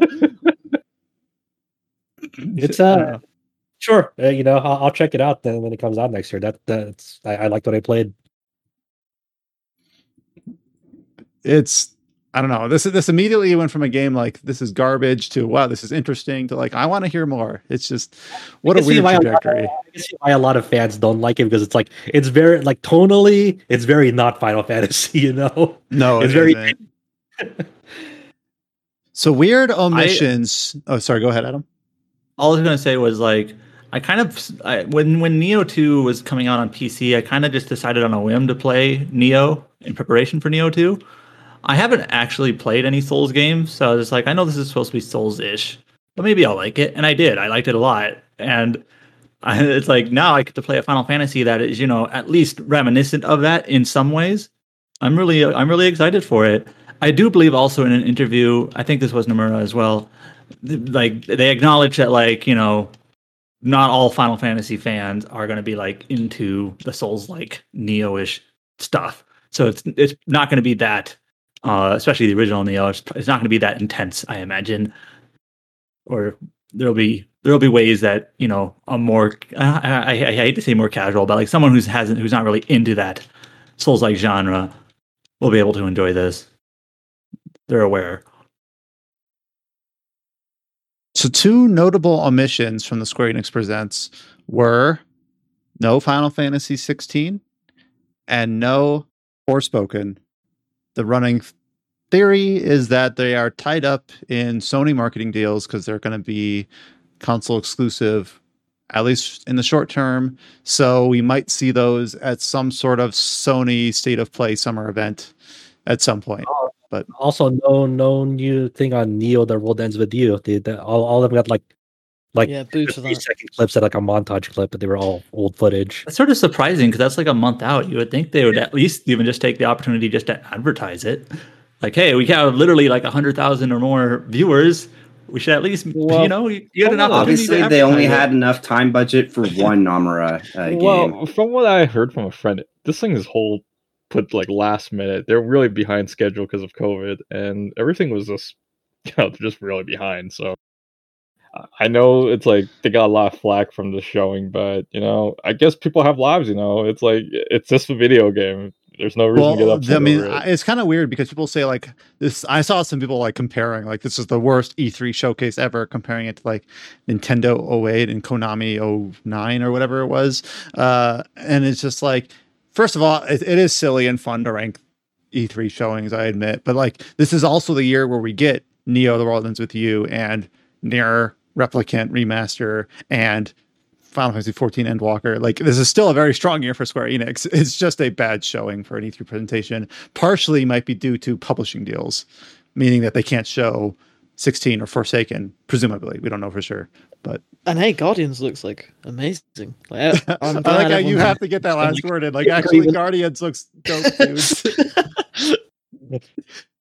uh, I might just play Guardians just so I can like Appease Yes. George. Yeah, You you'll play the one I that's wanna- single I wanna player only, some- but no one would play some com- Marvel's Avengers with me. I want to find some common ground with George. Just I'll play Guardians, so, so, Yeah. yeah, so we can so we can go back and forth on the George, um, we so already have a common ground. We play Guilty Gear Strive. George, are you an influencer? I haven't played Strive much yet. Oh my Well, by next week we'll be we'll be uh, heaven or helling it. Do you have a uh, Do you have a LAN We cable? have a yet? PC version. Just need a PC version. No and no. Okay, George, I'm going to ask you something, and I want to see your reaction to see if you've actually been playing Guilty Gear. Oh, oh god. Oh, Oh, no. Otsugeki? Gatekeeping. do what? there he is. it's like No, fake What does that fan. mean? no, you, He's you a fake failed the test. uh oh. Die to dolphins. Oh, you mean May? I get it. I, big. I, I a good kind of get it. Why- from Why, why, right? why does this podcast just become bully George? Let's bully Let's bully Adam for once in our lives. Wait, what did I do? I, I, I, Nothing. when it comes to Caligula, You I play always- I just feel like we So, all Adam, how do you feel about- Adam, how do you feel about the fact you're going to have to juggle between Shin Megami Tensei 5 and Labyrinth of Yomi come the fall? Oh well, more we haven't talked about that yet. Yeah, That Spoilers. Spoilers. All right, let's all right, let's move on. Okay, Move okay, move okay. on. All right, uh, so some final Square Enix things. Uh, they did show a trailer for the opening movie of um, Legend of Mana HD, which is obviously coming out very shortly. Pretty excited for that. Uh, we also did get here's here's for you, George. Uh, Marvel's Avengers: War for Wakanda expansion for Marvel is launching in August. to okay, to be fair, it was an okay trailer. Uh, and I, I like I've said this every time, and I did eventually go back and play the Hawkeye stuff, but like Black Panther is one that I was actually like, yeah, I will play this and I want to play this. Um, see how I feel when they actually release it, but August, it looks okay. just for you. All right, so we will move on from the jam-packed Square Enix showcase to the PC gaming show, which last year we had a few surprises here. This is where uh, Persona 4 Golden was announced as a surprise, quick PC launch. So people had hoped for maybe Persona 3, maybe Persona 5. Sega's going to be there. Uh, no, none of that happened. Um, they showed off a trailer for Humankind, uh, but we did get a few uh, JRPG announced or a few JRPG inspired announcements here. Uh, we got an announcement for an indie title that I there's a been first of all there's been a lot of indie titles that have been showcased through various places throughout the last two weeks. We can't talk about all of them. We just don't have the bandwidth. This one was one I think was a highlight. Um, this is Sacrifire from developer Pixelated Milk. Yes, Pixelated Milk. Ignore how dumb that, ignore how dumb that name is. Uh, this is Yeah. a J- JRPG inspired game from a French developer. Is that right, Adam? Polish. Polish, damn it, Polish. Uh, called Sacrifire, releasing on PlayStation 5, PlayStation 4, Xbox Series, Xbox One, Nintendo Switch, and PC, everything. Uh, they've launched a Kickstarter campaign, which is looks like as of this moment, it's almost nearing its pledge amount with 24 days to go. So on track to meet that. Uh, this was announced at the PC Gaming Show. Uh, well, it had its big kickoff trailer at the PC Gaming Show. It looks very much like kind of what Eiyuden Chronicles is, where it's like we're taking a game from what we loved growing up and we're going to make it ourselves now that fewer and fewer of these are being developed by their original creators. So uh, it almost looks like Suikoden inspired or Golden Sun inspired. So this is just a really fun trailer, almost kind of like that other Kickstarter that sh- kicked off last year, uh, Sea of Stars. Uh, so Yeah. it's co- just kind of cool to see like here's another project where these people grew up loving these games, so you know that that these games are being developed like from the heart. Really nice trailer. If you haven't watched the the just a minute Kickstarter trailer for Sacrifire, you should look at it. I think it looks really neat. I think it looks really cool. Adam put up a news post for some of the things they're shooting for with some of the features of this game. Uh, it's kind of it's kind of got like that HD 2D sort of look. Obviously, it's not that engine, not not the Octopath engine, but it's kind of got like that sort of stylistic flavor to it. So I don't know, really cool showing. Oh, Path really had made ripples, huh? After it came out, this is you see a lot of like these sorts of titles like uh, going for that HD2D look, if not being developed on that engine already. hmm Oh, by the way, yeah, we, we've we've mentioned this name, but uh, this will have a soundtrack by Motoi Sakuraba. What do you know? So Or at least They they Well, they- advertise his name. It- yeah, like, it you, might never know like keep if they'll just do like two tracks. But yeah, he is his name is attached to the project. So uh this looks really cool. Uh I don't know. I'm I've, I've it's since it's just now being kickstarted, this will probably be that Sea of Stars thing where this is like way, way out. Uh it does say it's coming out next year, but that's if it's not even the Kickstarter's not even done yet. You know what I mean? So like, you know, we've got a 2022 date listed, but I'm not I'm not hopeful on that. So I, that's the only one that I had listed as the JRPG sort of announcement from the PC gaming show. A few other things that were were like Dodgeball Academia and Mecha Jammer. Yeah, the so- Dodgeball looks cool. Yeah, the the Dodgeball Academia is uh, uh being published by Humble Games, developed by Pocket Trap. It's a it's a dodgeball RPG. Uh, looks uh, really fun, lively. Uh, I just wanted to shout that out. That looks really cool. The other one I wanted to shout out was uh Mecha Jammer, uh, published by Modern Wolf developers Whalenought Studios. The they describe it as a cyberpunk horror CRPG. Uh, the, with a I guess it's a real time tactics with the with turn based controls, whatever that means. But it has a really cool look to it. Those are the, just the two quick indie RPG shout outs I wanted to do because they they they stuck out to me. And I'm like, that's pretty cool. I don't know I don't know where this was also, but the Death Trash uh really stuck out to me too. It, it's like an isometric pixel. It kind of looks like older Fallout games, but Yeah, it really does. I was actually gonna say it looks looks like Fallout One or Two. Mhm, yeah. So after the PC gaming show, we move on to the Future Games show. And the Future Games show didn't have a lot to talk about for our site's purview, but it did have uh, Xseed Games was there. So a lot of what we're going to basically, basically all of what I have listed here came out of their presence at the Future Games show. Uh, first of all, we talked about this at the last time we had the podcast. Uh, Chow had imported Rune Factory 5 from its uh, Japanese release earlier this month it has been delayed for its Western release until 2022. No date, just early 2022. So uh, we did get a new English trailer for Rune Factory 5. We did also learn that Rune Factory 4 Special will be ported to PC, Xbox, and PS4. It was originally just on a Switch and then 3DS for the original version. So Cool. That a lot of people really like Rune Factory 4 Special. So um I, I can yeah. vouch for that. You know, Rune Factory is a great franchise. Maybe this is the perfect spot to hop in, Josh. I yeah, I, hey, you know what? Now that it's available to more platforms, it'll probably perform a lot better. You know, I'll I'll, I'll do it. is this, is this the first time it's been on PC? I think so. Yeah, it is actually. Oh, that's kinda Um, cool. The sales for this series is kind of kind of hilarious, though. It's like as soon as they added the female protagonist for four, sales literally like doubled because of it, right? So, and now we got new platforms, and it's like, well, it's like we'll, we'll see where it goes. Yeah, hopefully it does well. Like, hopefully this will be like the big like. This is where the Rune Factory really expands its audience. Hopefully they market it well and whatnot. That's exciting. Did they give it a date for uh the the ports? Uh, I think Uh, late this year. Uh, no dates, I don't think. Uh, let me see. Uh, it's a ton of dates because.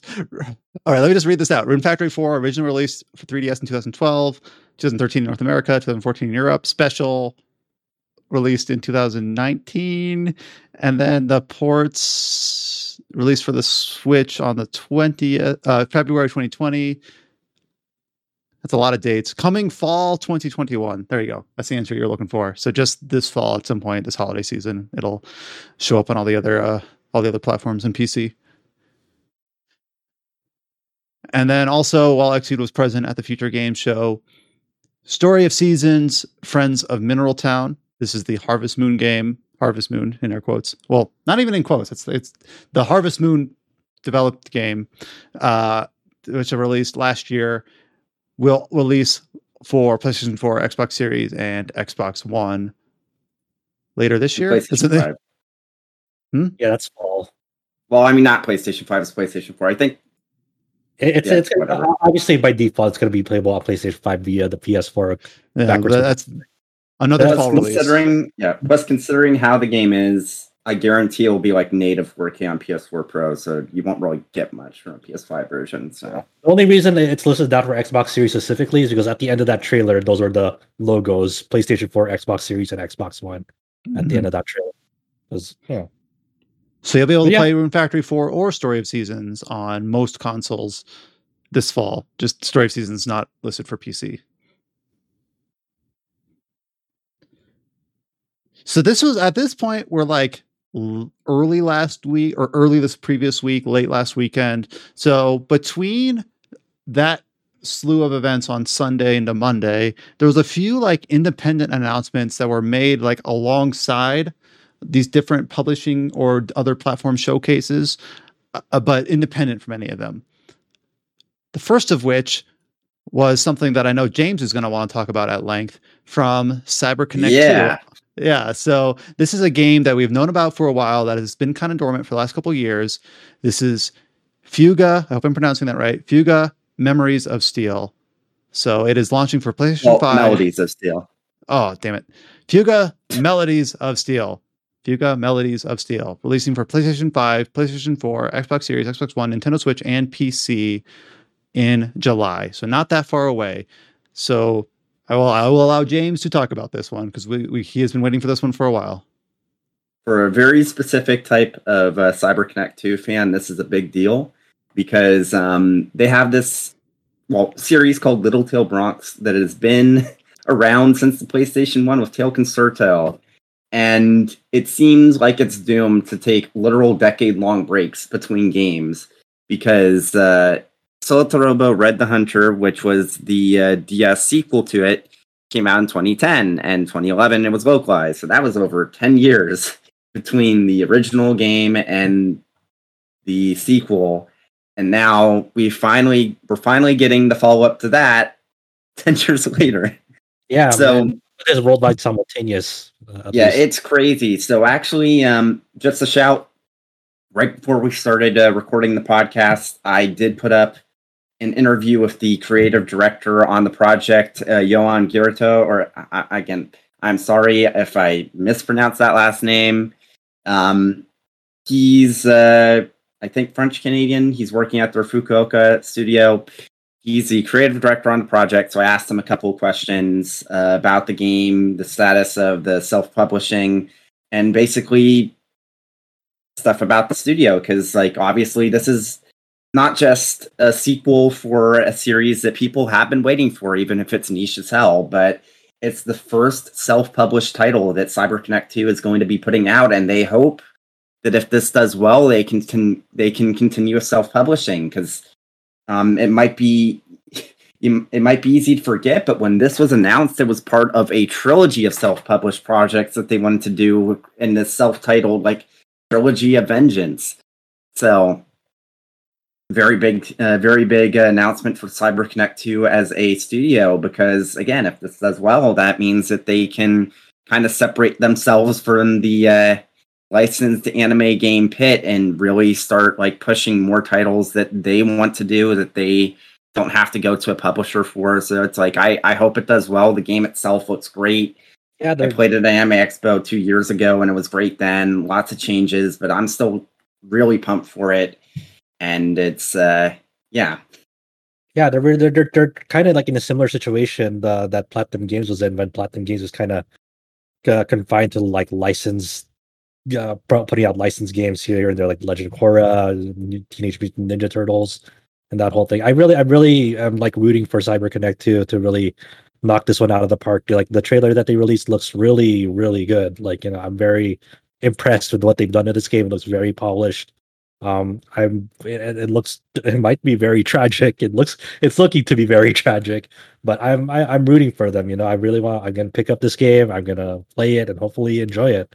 Uh, And I mean, literally no excuse not to give it a shot if you're listening to this because it is literally going to be on a con- on a platform that you own. It's going to it's worldwide simultaneous. It's localized in English, French, Italian, Spanish, and both traditional and simplified Chinese with uh, German and Korean localizations coming later. That's also something I got information about in the interview. But it's like the game itself is it's such a. It's, it's such an a, RPG. It's an RPG, but it's fascinating in the sense that the way that combat works is that you're in this tank called the Taranis or tar- uh, something like that, and you have three different guns, and you have to assign different uh, NPCs to each gun, which gives them different attributes. And it's like sort of a rock paper scissors dynamic with oh, some um, certain guns are effective against certain enemies, and it's if, if you want to hear about how the gameplay works, again, it's a bit outdated. I did have hands on with it at Anime Expo again two years ago. A lot of things have changed. Back when I played it, it was supposed to be a roguelike experience. That's no longer the case. It's just a regular RPG, which is for some people, that'll be great. It'll be interesting to see how it turns out. But I, it, again, I agree. It looks fantastic. The art style is great. They've got Leanne back for the opening theme, which you can hear in the trailer. It looks it sounds amazing. CyberConnect 2's always had like a great sound team. With I, am just really excited for this. Yeah, I, I, think I think you and I when we saw it at Anime Expo two to three years ago, like we were just very like uh dazzled by the way they presented it uh at that um, one panel. And it's like there it's a very much a, a game uh a, a passion a passion project. Yeah. yeah. I'm like vicariously excited just by hearing how excited you are. Like, should I be excited? The, these guys are so excited. so I mean, yeah, I'm really, yeah, I'm really hoping it's awesome, dude. It's good, it's yeah, good stuff.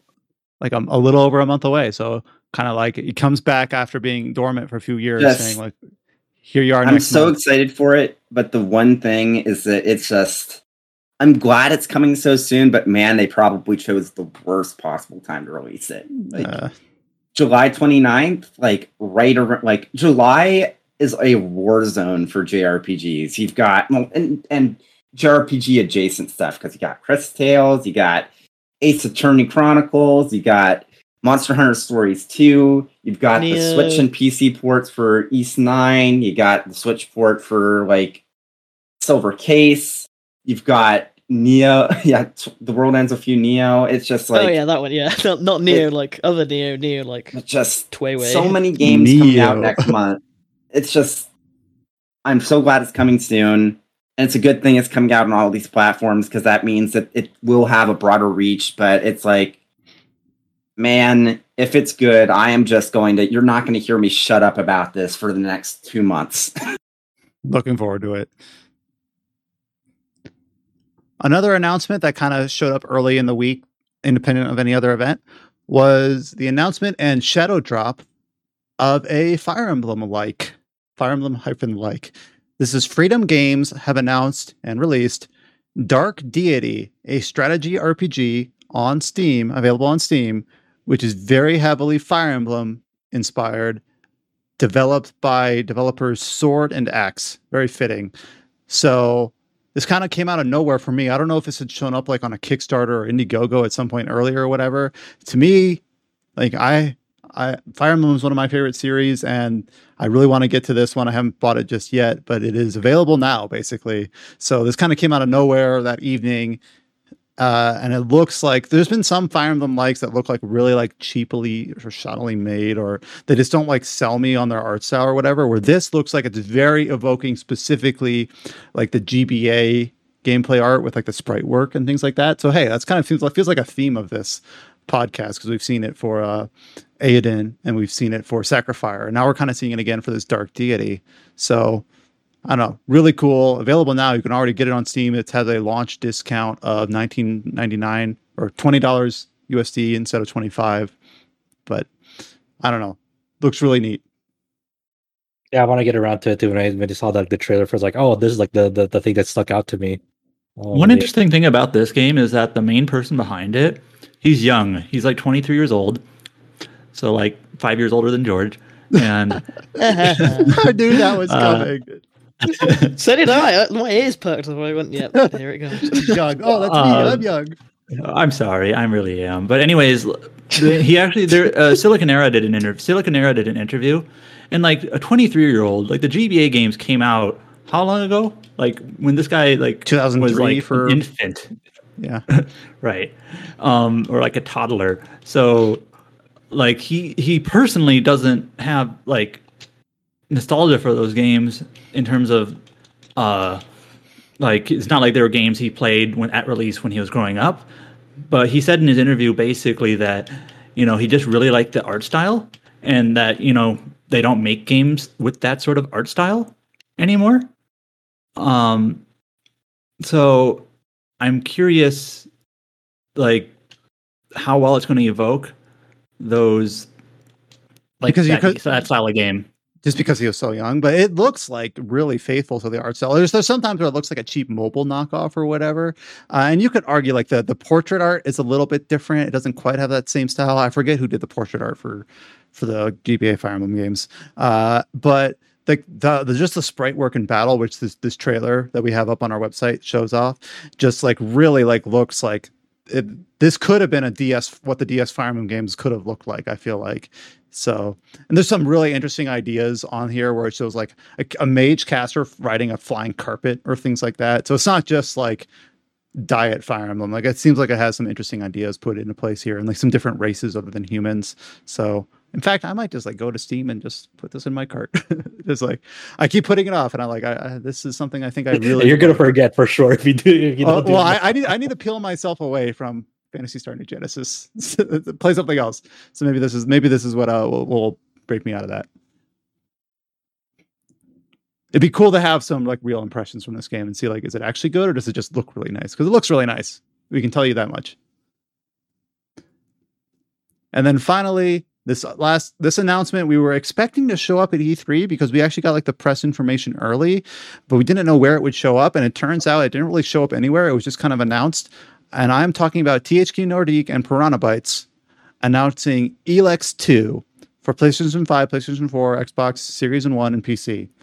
So Elex 2, uh, made by the same developers as Elex and Gothic, we had already known was in development from like internal documentation from Piranha Bytes. It was never formally announced anywhere, but they they had been they had hired people to work on it as early as like two or three years ago.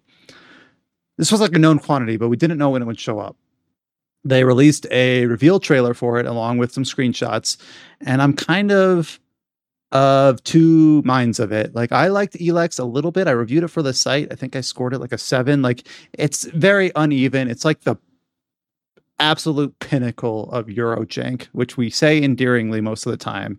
But it was one of those games where it's like it has some really awesome quest structure, some really awesome like dialogue and world interactions, but some very, at least in my opinion, terrible gameplay. Like it was not fun to play.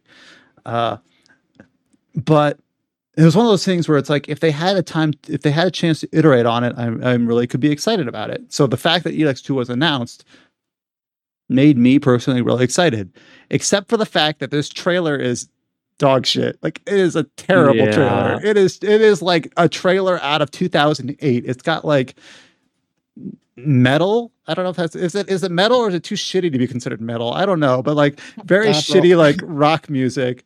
I don't know mock rock and metal. Be, be pedantic all you want, but it's got very shitty music. Whatever you- whatever your styling is, played over like this cinematic trailer that's just like meant to be like cool and edgy just to like the nth degree. And i'm just like it did not maybe it's just my taste or something but it did not sell me at all. You've got this bald protagonist from the playstation 3 era like slicing through enemies under the different like factions that are in this game. Like one of them is like future tech and one of them's like uh roguish and one of them i think is like more like barbarians or spellcasters.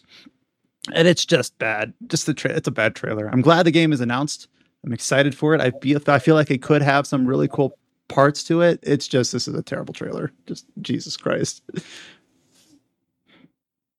Did I just deflate the room? Elex 2 is I, I-. I mean, the, the, the, the only the only time I ever interacted with Elex was like uh, I took up a meeting at E3 meeting of the first one. I'm like, yep, that's definitely a Eurojank game.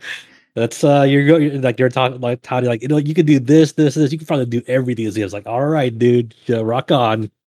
Eh, So so- that's my, that's my only thing with the Elex. It's like I, I don't really know much about it outside of that one meeting.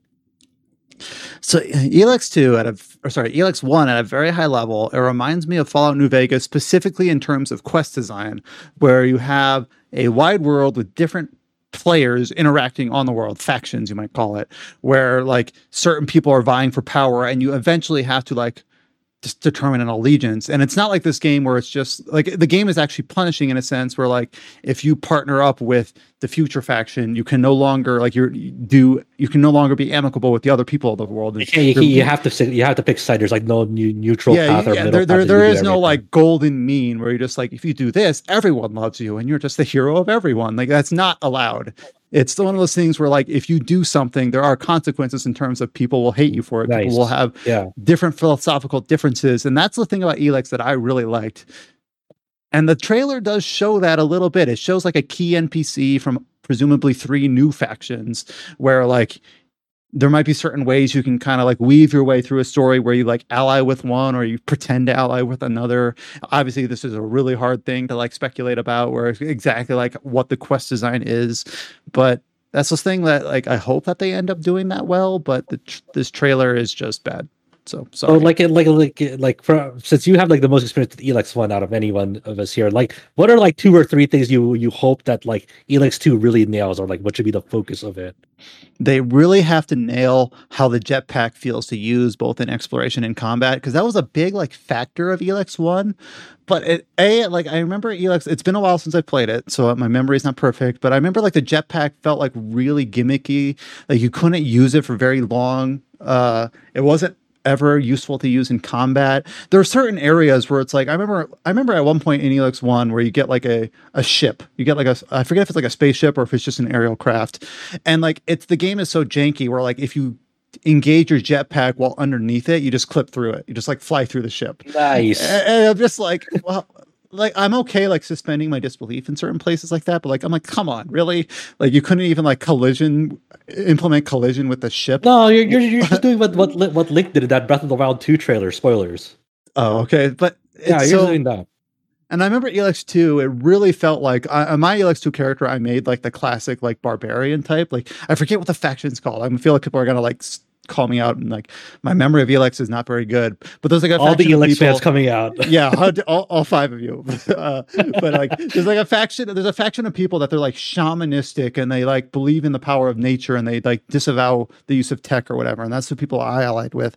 So when I was in the tech area, the people that had all the future technology and all the drones and laser gates or whatever, like I had to be really careful. Uh, and then like I hope that's something that Elex 2 like if they say like oh if you do X Y and Z you can please everyone like I hope they don't allow that. That was such a striking point of the first game when which that's the thing about making choices in a Western styled RPG feel meaningful where if it's not just like oh this is just a flavor thing it doesn't matter who you pick the ending's always the same. Like I hope they don't do that. So uh this wasn't announced with any release date or anything. It was just formally unveiled with the cinematic trailer. So plus some uh some screenshot which by the way the screenshots of this game don't look that nice. It looks like a last gen game like an early last gen game which i wasn't ever expecting elex 2 to look like a show like a world beater. Like it's a small piranha bytes it's like 50ish people but it just doesn't like it looks almost like it could be like an expansion pack to the first game at least based on the media screenshots which is like fine i guess. I just like i'm not i'm not the sort of person that like really puts a lot of emphasis in like graphics in general like i played fallout 1 or 2 two years ago and it had a great time but I, I was just expecting this game to look nicer after it had been like under wraps for so long and then like one other one other pictures is like Jax, that's the name of the main character, like in his jetpack, flying over like this barren wasteland that looks awful. It's like foggy with like no textures. And I'm just like, this is this is what you pick for your media screenshot. Like it's just It's okay. We weren't expecting with Elex two, but Elex three, they're, gonna. yeah, it. yeah, yeah, yeah. EX three will be awesome. It just it's it's just doesn't doesn't sell the game very well. It's just like okay, like all right. Yeah, I'm seeing the screenshot now. Oh yeah, oh yeah, that's the good stuff. but yeah, uh, Elex two. Uh, maybe once we see some gameplay, I'll be actually like really excited for it. Because right now I'm kind of Mhm. like whelmed. I'm very whelmed. All right, so now we head into some of the last days of E3. We'll open up with Capcom's showing, which I did not watch this, and from what I heard, this show was almost as terrible as Square Enix. I heard this that could have been this could have been sent in an email, to be honest. Yeah. didn't. I don't know. It's like isn't like they had to pay a lot of money to get into like E3 shows. Oh yeah, that, that, that- it, it felt like a thing There- like It, it The felt like that they just, thing- just to get an E3 slot just for future years. That's what it felt like. The only thing that was even close to being an announcement here was Resident Evil 8 Village is going to get DLC, which uh no shit. Yay. Hey man, they also said that uh, that Re:Verse multiplayer for Resident Evil is coming out next month. Hell yeah! Wait, that, so did they give you any details on, on the DLC, or just that it will have No, some? it's Just that it exists. it's a, it's in development now after fan right. demand. All right, so we also did get we have marked here that oh my god, Monster Hunter Stories 2 Wings of Ruin got another trailer and it's coming to Switch and it's getting a demo. Like, The- The fiftieth trailer for uh, how Monster many Hunter Stories four. trailers were were like how many unique trailers did we get just last week? It felt like six. It was at least honest. three. It was at least three. I want to say maybe four. All right, so uh, okay. All right, so I am I'm actually going to go through cuz I'm curious about this. This Adam posted the story intro trailer May 20th. Okay. Uh we got another trailer on May 26th, the week later. That is uh returning characters. Then the Summer Game Fest trailer on June 10th. Uh then the Switch demo trailer on June 14th. So four. Is, is that but is that all? Is that all? Is that all? The I don't know if that's all of it- it, but There was also one in the Nintendo Direct and one for Capcom's own stream. So, Oh yeah, I missed the Yeah. Nintendo Direct. Fi- Adam has posted like almost all of these. So Adam, you are a trooper. how many like unique screenshot? How many unique, unique thumbnails he has to come up with for all these trailers? But anyways, it got oh, another trailer. God, and God bless them for the big marketing push. it's weird you know? because like a few weeks ago I was excited about this game. I thought it was interesting, but it's just like I think it's there is a such a thing as like oversaturation. Like okay, I've seen you cut up your same cinematics like a dozen times. I'm no longer interested in seeing another trailer for your game. so just like less is more. I don't know. Uh, let's move on to something more positive. We did also get some details about the Great Ace Attorney, the final, the finally getting the localization for that. I don't know much about the series, but James, what did we see here?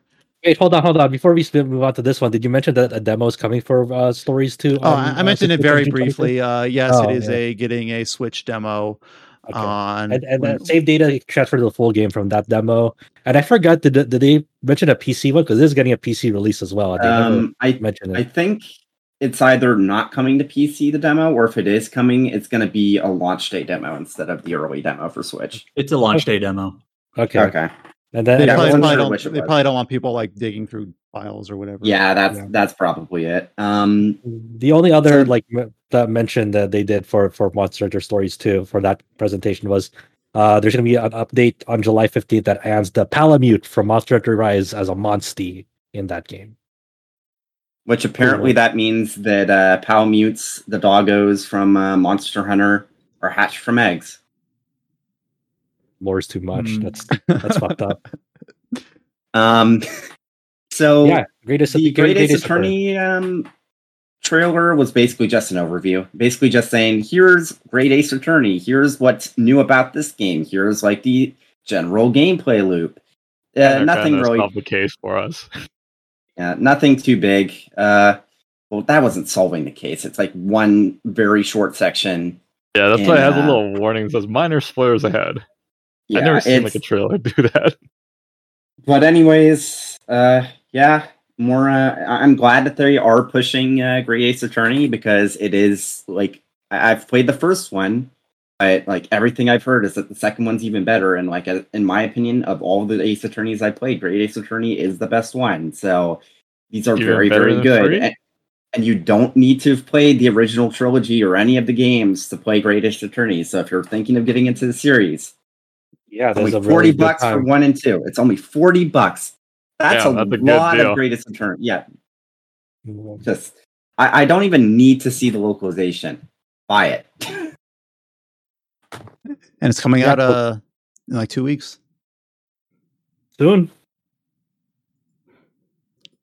All right, now we finally move on to basically the the bookend for most of this, not everything, but the big Nintendo Direct classically showing up on what the Tuesday, and that's what they always do, right? They're, I always feel like Nintendo's always like pulling in at the end, but usually with a really Yeah. good showing. Yeah, and they, they do they're this. usually on the first day of E3. I don't normally. Yeah, I. I have fond memories of getting to the press center at the convention center and like watching the uh, Nintendo Direct before like actually starting up the first day of E3 and like the, um, going to my first appointment and stuff like yeah, that. Yeah, because usually Very like the, Nint- the Nintendo E3 is like Tuesday AM, and then as soon as it ends, it times in near perfectly with like the opening of the convention center. Uh, so it's always like a like a cool little bookend of like the press event part of the uh, of the showing. So Nintendo Direct, uh, not much in the way of like leaks or anything going in. There a few like insiders say like not to expect much or like keep your expectations in check, which is kind of weird because they ended up showing a few things that were like incredibly surprising. Uh, and actually, I'll Obviously, up- those insiders were not weebs. apparently not. Uh, but I'm going to open up with one thing that I thought was like something that I did not see anyone expect this or know about this or speculate about this or had any reason to think that this would show up. And I'm talking about Advance Wars 1 and 2 Reboot Camp. So basically, a remake of the first two games originally appeared on the GBA for Advance Wars. So this is coming out in December this year with new models, new music. Just did we ever think we would see Advance Wars again? I was no, I thought blown it was away, man. completely dead. Yeah, I- yeah. I mean, also, can we appreciate how perfect a name Reboot Camp is? so cheeky. Uh, this, I just this, got this is being developed by uh. Oh my this- god. this, okay, George. It's being developed by Way Forward. I think I think there there's some assistive intel- Intelligent Systems, but the primary developer is Way Forward on this one. I I, I could kind of get like you know a lot of people are somewhat down at the look of this game because they've got the 3D models. It's not it doesn't preserve like the pixel look from the GBA versions, but you know I I think it's okay. I'm I'm just more happy that the series is alive again more than anything. Um, Right. I, I'm willing. I'm willing to take it. It's uh, Advance Wars is such an excellent, excellent strategy RPG series. Um, I'm so excited. I'm. I can't. I couldn't believe it. I couldn't believe it when they were when they showed it off. I'm like, what the fuck? Are they actually fucking doing this? Like, I was. I- think Uh, the, the the the animations for the models, like before they do like their special abilities. I've only played Advance Wars one, uh, and it's been a while, so I don't remember much. But I remember like different characters could like affect like the weather with like their super attacks. Like one of the antagonists had like a snow ability or something like that, and like whenever Yeah. you whenever you whenever you like would interact, whenever you would like engage those, it did like a quick like anime like uh preview for it and like those it shows a few of those sorts of things here which i think look really nice the only things that i think look a bit silly like are the portraits in battle like the art style is a bit different from what i remember It, And it's it not- kind it's of clashes. It's not that it's bad it's just that it's Yeah. different like that's not what i remember but you know i also have this like i, I kind of had this expectation of what Advance Wars looks like that maybe a new player wouldn't even have uh so i th- I, I have i have seen remasters with more unfaithful, I guess, or garish, like clashing ourselves in this one. Like for whatever reason, this one I look at it and yes, it looks different, but it doesn't it doesn't bother me as much as it has in some other cases. I think Yeah. it captures the original feel, and I think that's the thing it's going for, and I, I'm okay with that. Yeah, uh, I think just well, overall, I, I I'm pretty satisfied. that It the, the Advance Wars the the whole series has some of like the like the best like mission design like in strategy RPGs. That it's so varied. Um, it's man, I I, I couldn't believe it. Uh, I'm really happy. I'm really happy about this. Just no, like you said, no one expected. I this this would be the last thing in my mind. This is like this is like a like if you had like a bingo card for this, this would be like a joke inclusion. You know, like you're not gonna make another Advance Wars. Are you're talking about. Yep.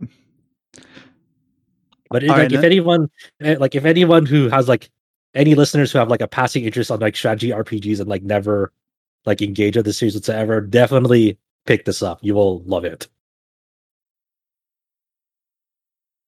A few of the other showings in the Nintendo Direct we did expect. One another another thing that we didn't expect that we don't have much time to talk about because it didn't really fit our purview, but I will mention is Metroid Dread.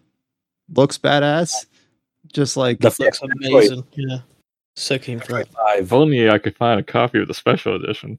I can't believe that we live in a timeline where the developer that made the last original 2D Metroid game and the last original 2D Castlevania game are the same developer. so he's he's refer- Fucking wild. referring to Mercury. Is it Mercury Steam or Mercury Stream? Yeah, Mercury, Mercury Steam. Steam.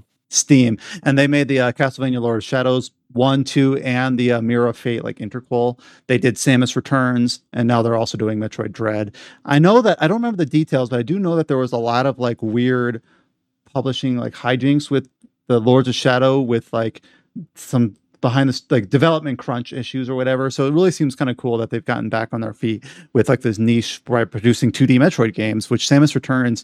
I feel I feel like I haven't played that game, but the only real knock against it that I've heard was that it was just so late in the life of the 3DS that kind of like overshadowed it. Like at that point, the Switch was on the horizon. Yeah, Uh, I, I think I think that's like there were- both there- that and WarioWare Gold were the last 3DS games I ever played. I think. And I think the other problem was the they locked in some content with the amiibos. I think that was the other. Yeah, Oh, yeah. there was some. problem. Basically, the fusion mode, hard mode, was locked behind if you had specific amiibos.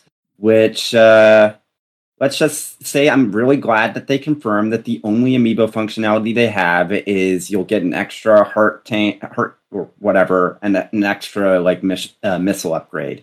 I'm fine with that. Yeah, that's That whatever. is- yeah. Yeah, much better than the bullshit that they had in Samus Returns. That's for sure. Yeah, I mean, Um, we, yeah, we could, we, yeah, we shouldn't probably go too deep into this, but I, I just think it's really cool. Like the, like the, their, the, the mechanic in this one, like the gimmick in this one is like, there's like this robot. I forgot what it's called. It's kind of like the nemesis Emmy. of the game, Yeah. Emmy. Yeah. So it's kind of like Resident Evil, where where it's like it follows you around and it's like kind of impervious to like what, like your normal shots and your missiles and whatnot.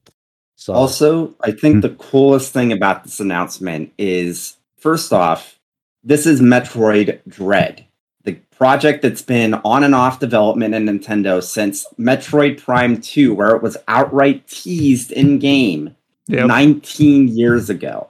This is crazy that Yeah. it's finally coming out, that it's actually real, that they even outright confirmed that no, yeah, this this has been in like on and off development for over 15 years now. It's like absolutely bonkers. Just It's also the- bonkers. I know I know caring about the overarching Metroid storyline's a bit silly because they're pretty much self-contained and story light, but this is like the first thing that pushes past, I believe, Metroid Fusion in the timeline since 2002. And, and They've it's weird because said, go ahead. Now you ahead. outright said that this is uh, finishing up the story arc that's um, that the series has had for basically the entire si- um, timeline. So that's interesting. And, it, and the thing, one, th- one, one, one thing that I've learned recently is that I had always thought of the Metroid Prime games because they were developed by a different studio, Retro Studios, as being kind of like almost like a filler arc in the middle. But apparently, Samus Returns does kind of in a way like canonize it. I don't know how, and I don't really know why, but apparently, like that that just learning about that and, I know caring about the Metroid story is a bit silly, but it just seems weird. Like now, now it kind of seems like there's this like this unification where it's like you've got classic Metroid, you've got Metroid Prime from 20 years ago, and now we've got a new classic Metroid, and then we got Metroid Prime 4. Whenever we see that again, hint it wasn't this week. Uh, so just it feels like there's just like a pulse on the series now where before it kind of felt like they didn't know what they wanted to do with it. They don't know where to uh, what. Samus Returns was a remake, so it was kind of like safe in that respect. But now we've got like we we had this one project that was being de- troubled development that was recently like pulled back under Retro Studios banner, and then Metroid Dread out of nowhere, bam! Like all of a sudden, it feels like Metroid is um I don't want to say like Metroid is a major Nintendo property again, but it was almost Well, at the point where you could almost like drop it off the list where it's like don't care about Metroid anymore. But Well, actually, I'll go a step further and say, yeah, it is a ma- major uh, Nintendo franchise because check uh, Nintendo's like Twitter avatar and their like uh, banner on Twitter. Check like the game is releasing uh, about as close as it can be to be Nintendo's holiday title for this year. It was the headliner project that they had from E3. That's true. That the, well, no, it's no longer. Now they're doing Mario Golf because that's coming out next week. But like when they announced it, they had Samus as their Twitter avatar. They had Metroid Dread as their Twitter banner. It's their holiday title. Like they are treating it like a major franchise. So- coming Yeah. October eighth, I think, and yeah, they have like a really fancy collector's edition. and Everything they were really pushing it hard. So I, I'd like uh, they they really wanted to try to do something for its anniversary this year. I think this is. I think they've Now, here's the question: Does Metroid Dread? Is there any chance it has damage floaters? Can we cover it? uh, I wish. Damn it! Look, look, look. Is Metroid We've is Metroid covered- Dread we've going to be a Met- Metroidvania? Mm. We have, we have covered Metroidvanias. I feel like, look, we have covered plenty of them in the past. But you need the argument Vania could be made. Yeah. Let's just Not just the pretend that Metroid health, elements. health has numbers. Use numbers for health. Metroid. Energy 99. Yeah, RPG right I- there. All right, I, I fully expect to see a big Metroid Dread feature on the site this this holiday. But yeah, exciting game. Sorry to get off topic, but man, what a surprise! Okay, here's a game that we expected to show up, or maybe not expected, but like was likely to show up. That I think, despite not being a surprise, still, I think in a lot of ways stole the show. And I'm talking about Shin Megami Tensei 5. So big headliner of the show. It had a big new trailer, both on the English side and a unique one on the Japanese side of the Nintendo Direct, both showing some different things. We got a, a new look at basically the final form of the protagonist once they partner with the, uh, I don't know if it's even a demon in this case, but the person that he holds hands with in the original announcement trailer. Uh, just lots of looks at what the game's style is, what its combat looks like, a lot of the new demon designs which are being built from the ground up for this game. Just lots to chew on for Shin Megami Tensei 5. Uh, Uh, question: Is that protagonist a guy or a girl? It's a guy, It's a uh, guy, but yeah. but it's very like an androgynous styled protagonist, which I think is actually really I- striking. I, I I just love that one tweet that blew up like almost immediately after the trailer, where it was like subtitled, "Am I a boy? Am I a girl?"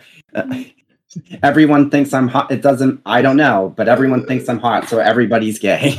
yeah, but it's it's just like a really stylistic trailer. I think especially the Japanese PV for it uh, shows a lot more of like this of the pure gameplay. The demon designs I think look amazing. Just it looks like really good for a Switch game, just like stylistically and just uh, technically. It just I don't know. It's, there's something about this trailer that I just think it's a really strong. We talked a lot on this podcast about bad trailers. This is a good set of trailers here. Like I don't know. Like how can you sell this here to a casual person? I was like, let's just say I would never. Was well, into Shin Megami here I am. Tensei. Pitch it to right? me. Sell it to me. Yeah, and it make, keeps make the main, like- make the main character sexy. It's like it's like wow, you're gonna team up with demons. Now you're gonna team up with angels, and you're gonna team up and fight demons. Like how can you sell something like this? I mean, I- it's pre- pretty I was- easy to be honest. I was, yeah, go I was pretty it. moody on it. Like I said to you guys after the direct, because I was expecting Sora for Smash, Nintendo Switch Pro, and that didn't happen. Obviously, I was Are you not "Ah, excited for don't get- Kazuya and Smash? What the hell?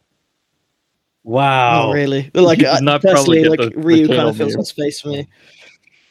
It's Um, okay, George. yeah, so, like- it's okay, George. At least you're somebody that uh, appreciated uh, Tyrion Smash, right? Right? Yeah. Wow. Well, I this is the thing. Overall, for for me, Nintendo was like not weak, but it wasn't it wasn't for me. That's what I felt. But then I spent the next day. I was like, you know what? I'll rewatch it. I really like Metroid Dread. I really liked the last thing they showed, which we'll talk about in a minute. Um, and then I watched SMT's sort of like gameplay stuff, and like I don't know if I will end up trying it because I said the same about Nocturne, but it does look quite good, and like I can tell that like you guys are gonna absolutely love it. So I'm like really excited to hear about what you say about it, but I'm personally not there yet. We'll see like close to the time. But yeah, just to just to dampen your mood, just to just put another spin on it. And it's it's kind of, kind of a weird thing because I, I think a lot of people going into this like one it'll be their first like mainline Shin Megami Tensei game and two like uh, probably a good chunk of its audience they've only played Persona Five and then they're like oh okay well we'll go g- give this a shot it's a new game from the from those developers. So and and- it's really striking you know when you think about the difference between like the Western trailers and the Japanese trailer. Like for the Western trailers how they introduced this game it's still really good but it was a lot like they had to explain what that game is. The turn-based rpg it is the legacy of the series. It's been around for a while. So they had to like it they had to like give like exposition to what this was while the japanese trailer, trailer's like check this fucking shit out. And i was like all right you know Yeah, I um, mean both both trailers are good. It's not like the it's not like the Western trailer like was trying to pull your wool over your eyes. It just had to go a little bit more into like the cinematics, where the Japanese trailer kind of like s- assumed a little bit more that you had that knowledge and it was like go a little bit more into gameplay. Uh, at least that's my taking of it, having watched them both. But I it's mean, ju- go ahead. yeah yeah I, i'm just saying like i'm i don't i didn't know what i was expecting with this uh, unveiling of the shin megami tensei Pro- 5 proper after the leaks and whatnot like i think uh, adam and i kind of just like held the same belief like hopefully it's not a bad trailer. It's not embarrassing because we're really look, looking forward to this. And they just, I don't know what expectations I had, but it really blew them out of the park when they when they unveiled. It's like this is so striking with everything it does. Like just beyond like the main character's design and like when he fuses with the the Na- Nahobino, this like be forbidden being and whatnot, and that that form is really cool.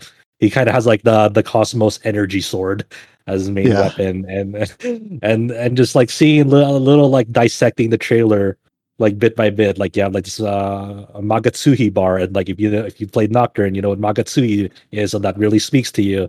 Then you see like the stat screen and like the UI is very, and the UI is very much like Tokyo Mirage se- sessions, but like I, I get why people are kind of iffy on it because it's they don't know if it's gonna really fit with the tone of the game and the atmosphere of the game because the four Shin Megami Tensei 4 and 4 Apocalypse really did that well when you had like these little comm devices and then like the your UI was kind of like kind of like Dead Space style like holograms and it really fit with that game on this one. It feels more like you know your standard type of deal but with the, the Tokyo Mirage sessions uh flair over it.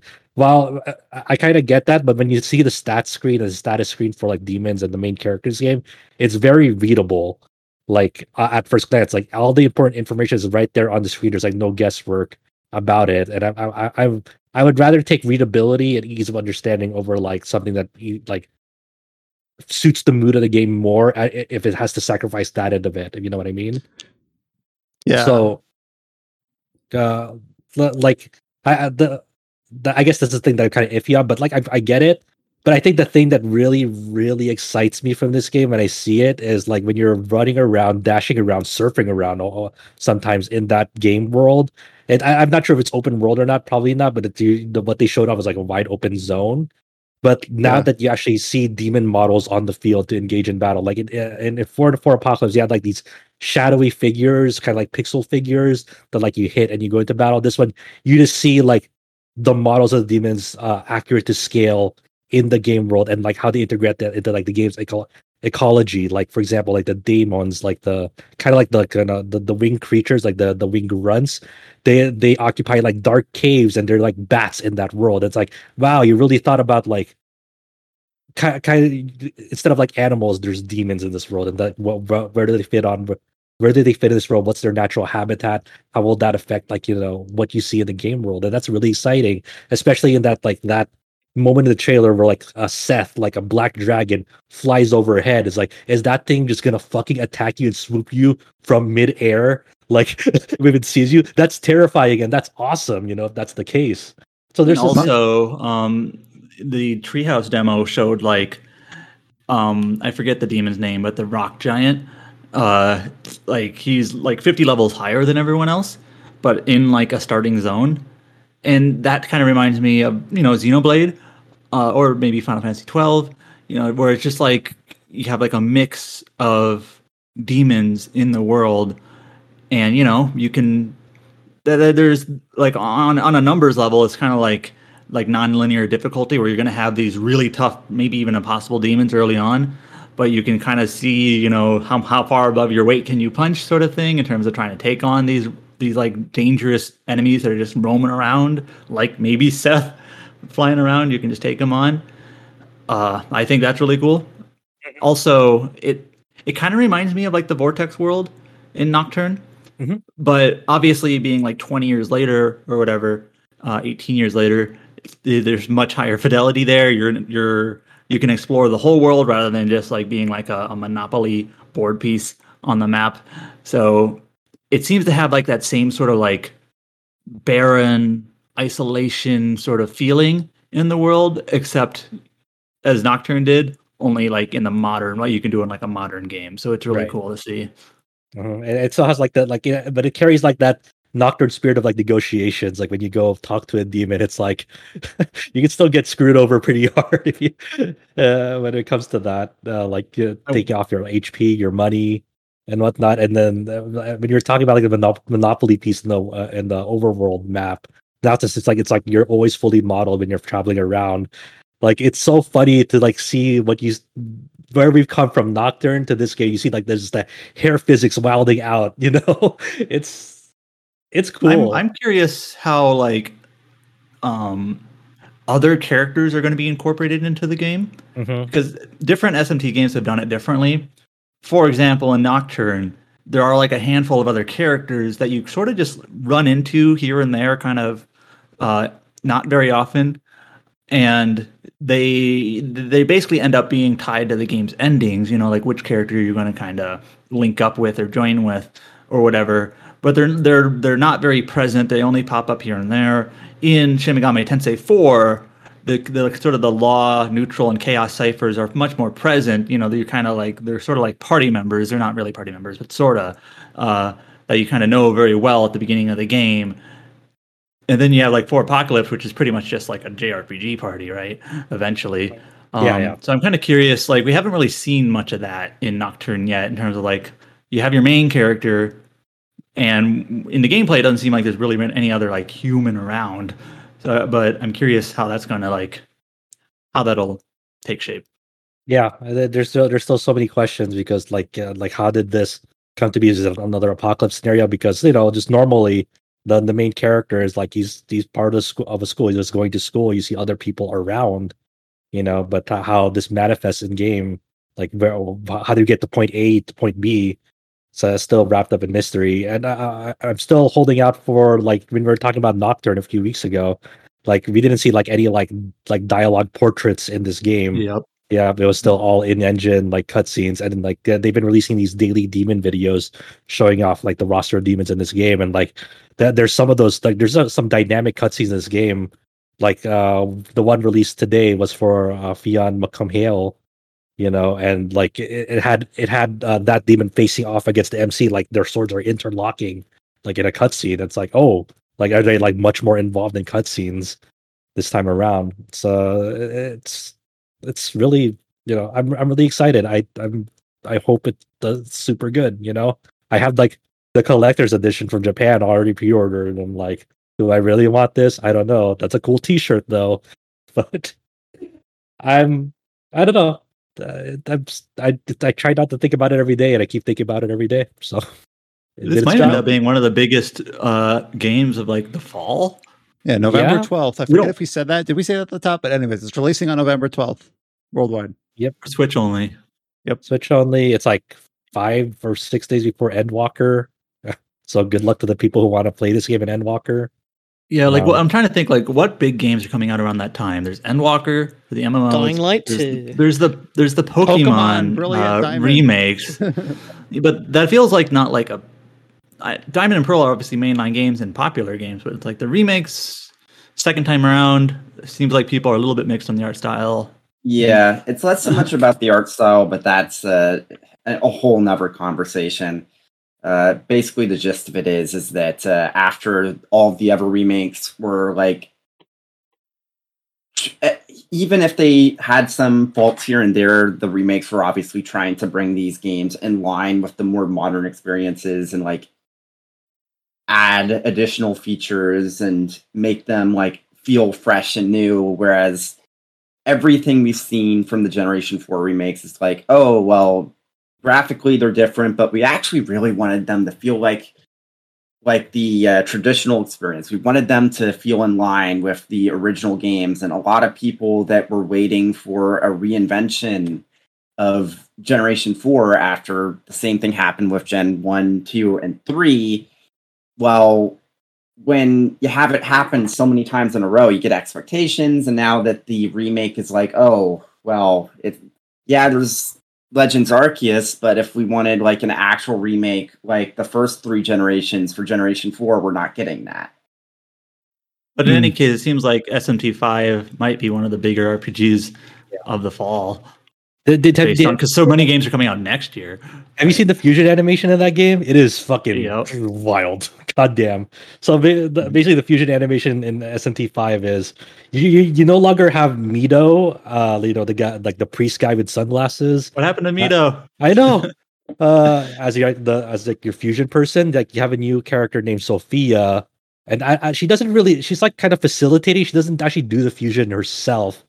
What basically happens is your main character uh plays like an organ uh to facilitate the fusion. So he he- like he's just rocking out on the organ. like- yeah, like just sort of like imagine like a stereotypical like like guy kind of like jamming out on an organ, Like um, with his hair or flowing. Ocarina of Time. I don't know. but like way more animated than like but he's Yeah. just like he's like completely jamming out on the organ with his hair flowing every which way and then while he's while that's happening um you know like the the the demons are like turned into like this sort of magical gooey orby stuff and fused together yeah, So like sort of like wild goo, black goo mush that's like uh, that's like uh, like fusing into the tune of the gorgon It's like what the fuck is happening?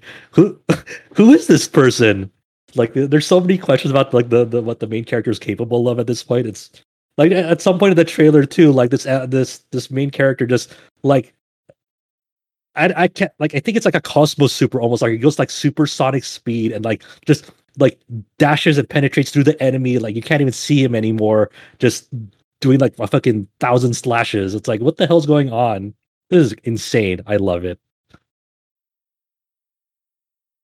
And then another thing that we were expecting from the Nintendo Direct that we did get at the very end was a new trailer for the sequel to The Legend of Zelda Breath of the Wild.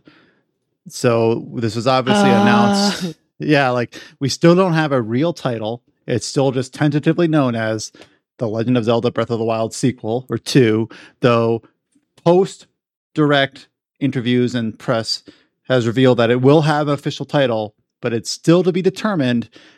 And with some talk about how they don't want to spoil the premise or something like that. So that's why they're not giving us the title yet. It's a bit weird, but we don't have a title yet. Yeah, We yeah, did that, that was, that was with an ign interview Yeah. yeah. So the the new trailer, it's interesting for a few reasons. Uh, not all of them good necessarily. First of all, it has a new design for Link that I think looks really neat. He's got like longer, like unkempt hair, and part of the trailer shows that he gets like this mark or there's like demonification almost of one of his arms. Uh, and then a lot of the game takes place in the sky. It opens up with like a very almost like Skyward Sword, which is getting a remake in the next month uh, or a remaster, uh, like falling from the sky. And then it shows him like using his paraglider, his, uh, what, what they don't call it a paraglider in the game. What do they call it? Uh, Glider. Yeah, just a glider. glider from like a sky islands almost uh and it's just like the trailer shows a little bit of everything. It's quite remarkable. There's a lot of stuff you can like dig into in terms of like what the locations look like some of the abilities that link has now. It shows zelda very early on falling into a pit which might throw a wrench into people hoping for a playable zelda but it doesn't rule it out necessarily. Yeah I, I saw that part and i'm just like well there goes the playable zelda dream. Obviously anything can happen Yeah. but like Well, just a theory craft here, just because uh, I've been seeing it like non-stop. But there's so many theories like that it's something to do with time travel. It's to do with like two different links. So It's not Link and it's Ganondorf. My theory is, and I won't go too deep into it. I think that that is okay. If we're if we're saying that the sky person isn't Ganondorf, even though it has a very similar outfit, say that's Link, which again I love the design for. Like Brian said, I think that it's Zelda on the bottom. Like, and people have said they're like, oh, that's clearly not Zelda in the trailer. I'm like, yeah, but like Joel was in the Last of Us Part Two like trailers. It would like they can they can mess around that. I, I want to know like, what it's what so websites good. George is reading because I just assumed that was Link, and now I'm hearing like speculation that it's Ganondorf or time travel. Like, wait, Yeah, what am I I don't Look doing? know. into it, look into it. It's really George, interesting. It's I- so I- interesting. I think for your own good, you shouldn't you shouldn't get into this. You, or you whatever you're shouldn't having whatever you're having yourself. share some I love it. Like the thing is with this game, it's not say it's, it's not Marvel's Avengers. Like I know without shadow of a doubt, I think this will be like fantastic. Which sounds like stupid, like maybe it's bad, but I I really doubt this will be bad. So like it can't. My expectations will be in check no matter what. But like all these theories and stuff, I used to do this for Kingdom Hearts three all the time. Like it just makes it so exciting. It keeps like the the long way it makes it shorter because in your head you're making like your little guesses like oh maybe that's right maybe that's wrong and like I love doing that for games and for this Well- especially there's just there's a lot there Well, now I'm I like think- now I'm looking at the trailer and like George, I hate you, but like they never show the front. it's so they, cool though, they, isn't they, it? they never show the face of long unkempt hair Link, only with the tied back hair Link. and so now, you now, like, now I'm wondering, like, why don't they show his face? Maybe it's just because the you camera just you- you dehydrated play- Ganon as well um it's like the same like sash it's the same sash on the same side of the body I'm and getting way too deep into mural this. in Breath of the Wild It, it, it- exactly like it fits. It's like it's not too much of a stretch. The only thing is, people say like Ganondorf's um, he's a different race. What is he? He's a Garudian. Gerudo, so like yeah. maybe that doesn't make. Yeah, but like Breath of the Wild isn't like every other Zelda. Maybe it's like, you know, maybe it's a twist, and uh, it's just like, that's what I mean. As soon as you start thinking about it, it's like mind blowing. My guess is is that since his arm is obviously corrupted with something, maybe his face or one of his eyes is also, and they just don't. They want to save that reveal for later on, and that's why they didn't show Yeah. his face. That matches concept art as well, but that has the power. I have so I have seen time travel sense. speculation that like Zelda actually dies and it's like you have to save her from with time travel. I guess, Oh, but. I don't know if there's a whole lot to it. But yeah, mark my words. I I'm I would.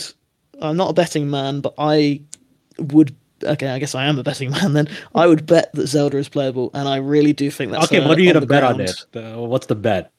I bet a If, if he's wrong, of he has. Megami Tensei Five. No, no, no, no, no. That that'd be too easy. If, that's not if punishment wrong, either, really. But If he's wrong, he has to review an Idea Factory game. No. Ooh. fine, okay, fine. I accept. If you're wrong, if you're All wrong, we're just gonna yeah. take whoever's interested in that Ninja Ninja Taisen game, and you get to review it. fine, deal. Okay, every all the I- listeners I- have heard this. I am so sorry, heard this. Nathan. I am so sorry. My pride's on the line, but I I would. Yeah, I'm certain. well, I'm so there you go. By the way, If- the- if it- Go ahead, actually. go for it. Oh, I I said if things not speculation, my, my man literally fucking turned into liquid and went up through a tower and popped out of the floor of like a plateau. I'm like, what? Like an inkling. Link, what the hell did you do? Is that? Are you okay? I was just gonna say the end of this way. trailer just marks with the year 2022. So next year, Cry. that's it. Like, and I would December not be at all surprised if this becomes that fake year 2023 at some point. but yes, so as of I, I right did think it was interesting how they said like they're aiming for right. Yeah.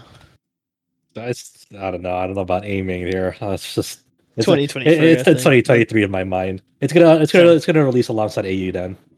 Splatoon 3 is a big game next year, in my opinion. And then this will be 2023's. Just to be cynical.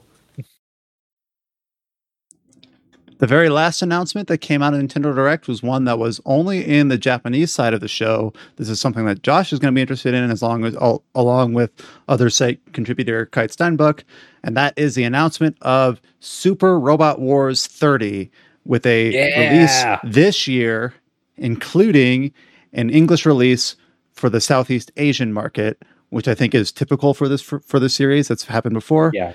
hmm but this did not show up on the this did not show up on the uh western facing showing at all but it did show up on the uh well then let's see where where did the english southeast trailer show up southeast asian trailer show up. just show the up Bandai Namco, uh, just the Bandai Namco's Southeast Asia YouTube. Oh, I I was about to say, like Nintendo doesn't have a Southeast Asia specifically mm. focused trailer, but Bandai No. Namco does.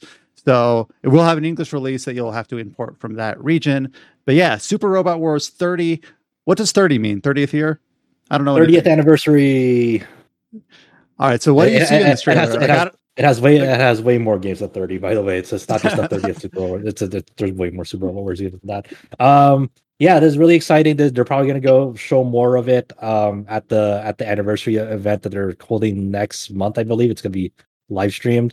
Um, Kite did a really great uh, job on the news post on breaking it down on the on the series that we that are uh, are participating in this. It- It's not the full list. Obviously, there's still going to be more to be unveiled at the at the live stream event next month. Um, but in the in the trailer that was shown, the some of the shows represented was the uh Robo uh, Super Electromagnetic Robo Combattler Five, uh or V. I forgot. I, I don't watch Combattler. Mazinger Z, a staple of the series. So Mazinger Z Infinity is going to be here. Uh, Zeta Gundam, the Gundam Char's Counterattack. Uh, uh, you know, the, these are long-standing series that have been in there. We have the King of Braves GaoGaiGar final in there. Uh, and then the, probably the the newcomer in this one. There have been Code Geass um, series in there before, but this is going to be the first time that the new film, the new sequel film, Lelouch the Res- Resurrection, is going to be in here, and that that that was confirmed because there's a teaser at the very end where um, oh, that was weird. Um, where he showed off a Code Geass character, Suzaku, um, in, in like uh the Lancelot Sin, which is the the mech that he pilots for that film. So you know, it's your typical awesome Super Robot Wars affair uh, shown off. They haven't really said much about like what it's about or what other uh, robot series are going to be represented in it. I'm very excited. I'm really glad. Uh, I think the the the small bummer for me uh, in this is I I still hope and pray and wish that they show a new uh, Super Robot Wars original generation game at that live stream event because it's uh th- there's the the previous one uh teased of more things to come. Uh, a sequel will be would be nice but i know it takes a, a, a few years for that to come out because they really put forth their their best foot on those releases. So you know it's really cool to see more of this. I'm i'm excited. So following the Nintendo Direct, we had a few things in like post E3, post Summer Game Fest world. Obviously, like the Steam Next Fest, which is kind of like the new rendition of the Summer Games Festival, is going on, I believe, right now, literally. Uh, and that's that's another thing that's kind of been a lot. A lot of that has been pushed by like Geoff Keighley and the producers behind the Game Awards and the Summer Games Fest. Um, and as part of that, uh, there's like something like 700 demos available to play, and one of those had caught Josh's eye that he had played and put up a feature for uh, for Wolfstride. So I guess now is the best chance for you to get to talk about what you experienced with that demo there. Yeah, it's a really brief demo, but it's really um, such a cool concept. Um, the the basic lowdown of Wolfstride is it's a it's a game entirely presented in grayscale. Um, it's uh, its main focus is like these one versus one like giant robot brawls, but it's like a turn based style RPG where um the the actual life bars is in each part of the body. So you have like four life bars to manage, one for the head, two for each arm. So it's like uh, one for the left arm, one for the right arm, and one for the chest. And like the main um, goal of these fights is to take out the enemy opponent's like chest area because that's where it stores their core. If you take that part out, um, you you win the battle. But obviously, it's a much more complex than that because each of the like you could choose to like limit their options, right? Uh, by like disabling their arms, or if you disable their head, they they can no longer like uh, choose what body part they target on you, and vice versa. And uh, it has a lot of really neat gimmicks. Like for the first uh, fight you have in that demo, um there there's like uh the enemy robot like his right arm like charges up for this like this god punch and it takes a while to it takes like a turn to charge up and then when he unleashes it it does a lot of damage but you also have like a defense on your end like you can have like this uh part on you where you uh use it in battle and then like it'll taunt like your right arm so like your right arm will like brace itself it has like a taunt effect so they have to target that so it's a lot of cool exchanges like that. You have like this whole weaponry from like swords, like shotguns, and uh, that can tar- target multiple parts. And within battle, like you, you, as you're stepping closer and closer to each other, like movement is dictated by like these seven squares spread across horizontally, and you actually have to like try to push each other to each other's corner because if you push them all the way back to their corner, kind of kind of like a like a wrestling match almost. Like you get like this big damage buff because you're like you're overwhelming them so much in battle uh, and whatnot. I remember when I was like- watching you play this demo, like it's a turn-based one-on-one game, and like you're mentioning, there's just like a lot of different resources and positioning to to manage. Like you, you talked about, like there's like seven different spots on the on the field you can kind of be in. You have like four different parts of your mech that each have their own health bar. You have like an AP, sort of like how many actions you can do in this turn, sort of resource as well. And then there's like a different resource that that fills is like how can you you can like repair yourself mid battle.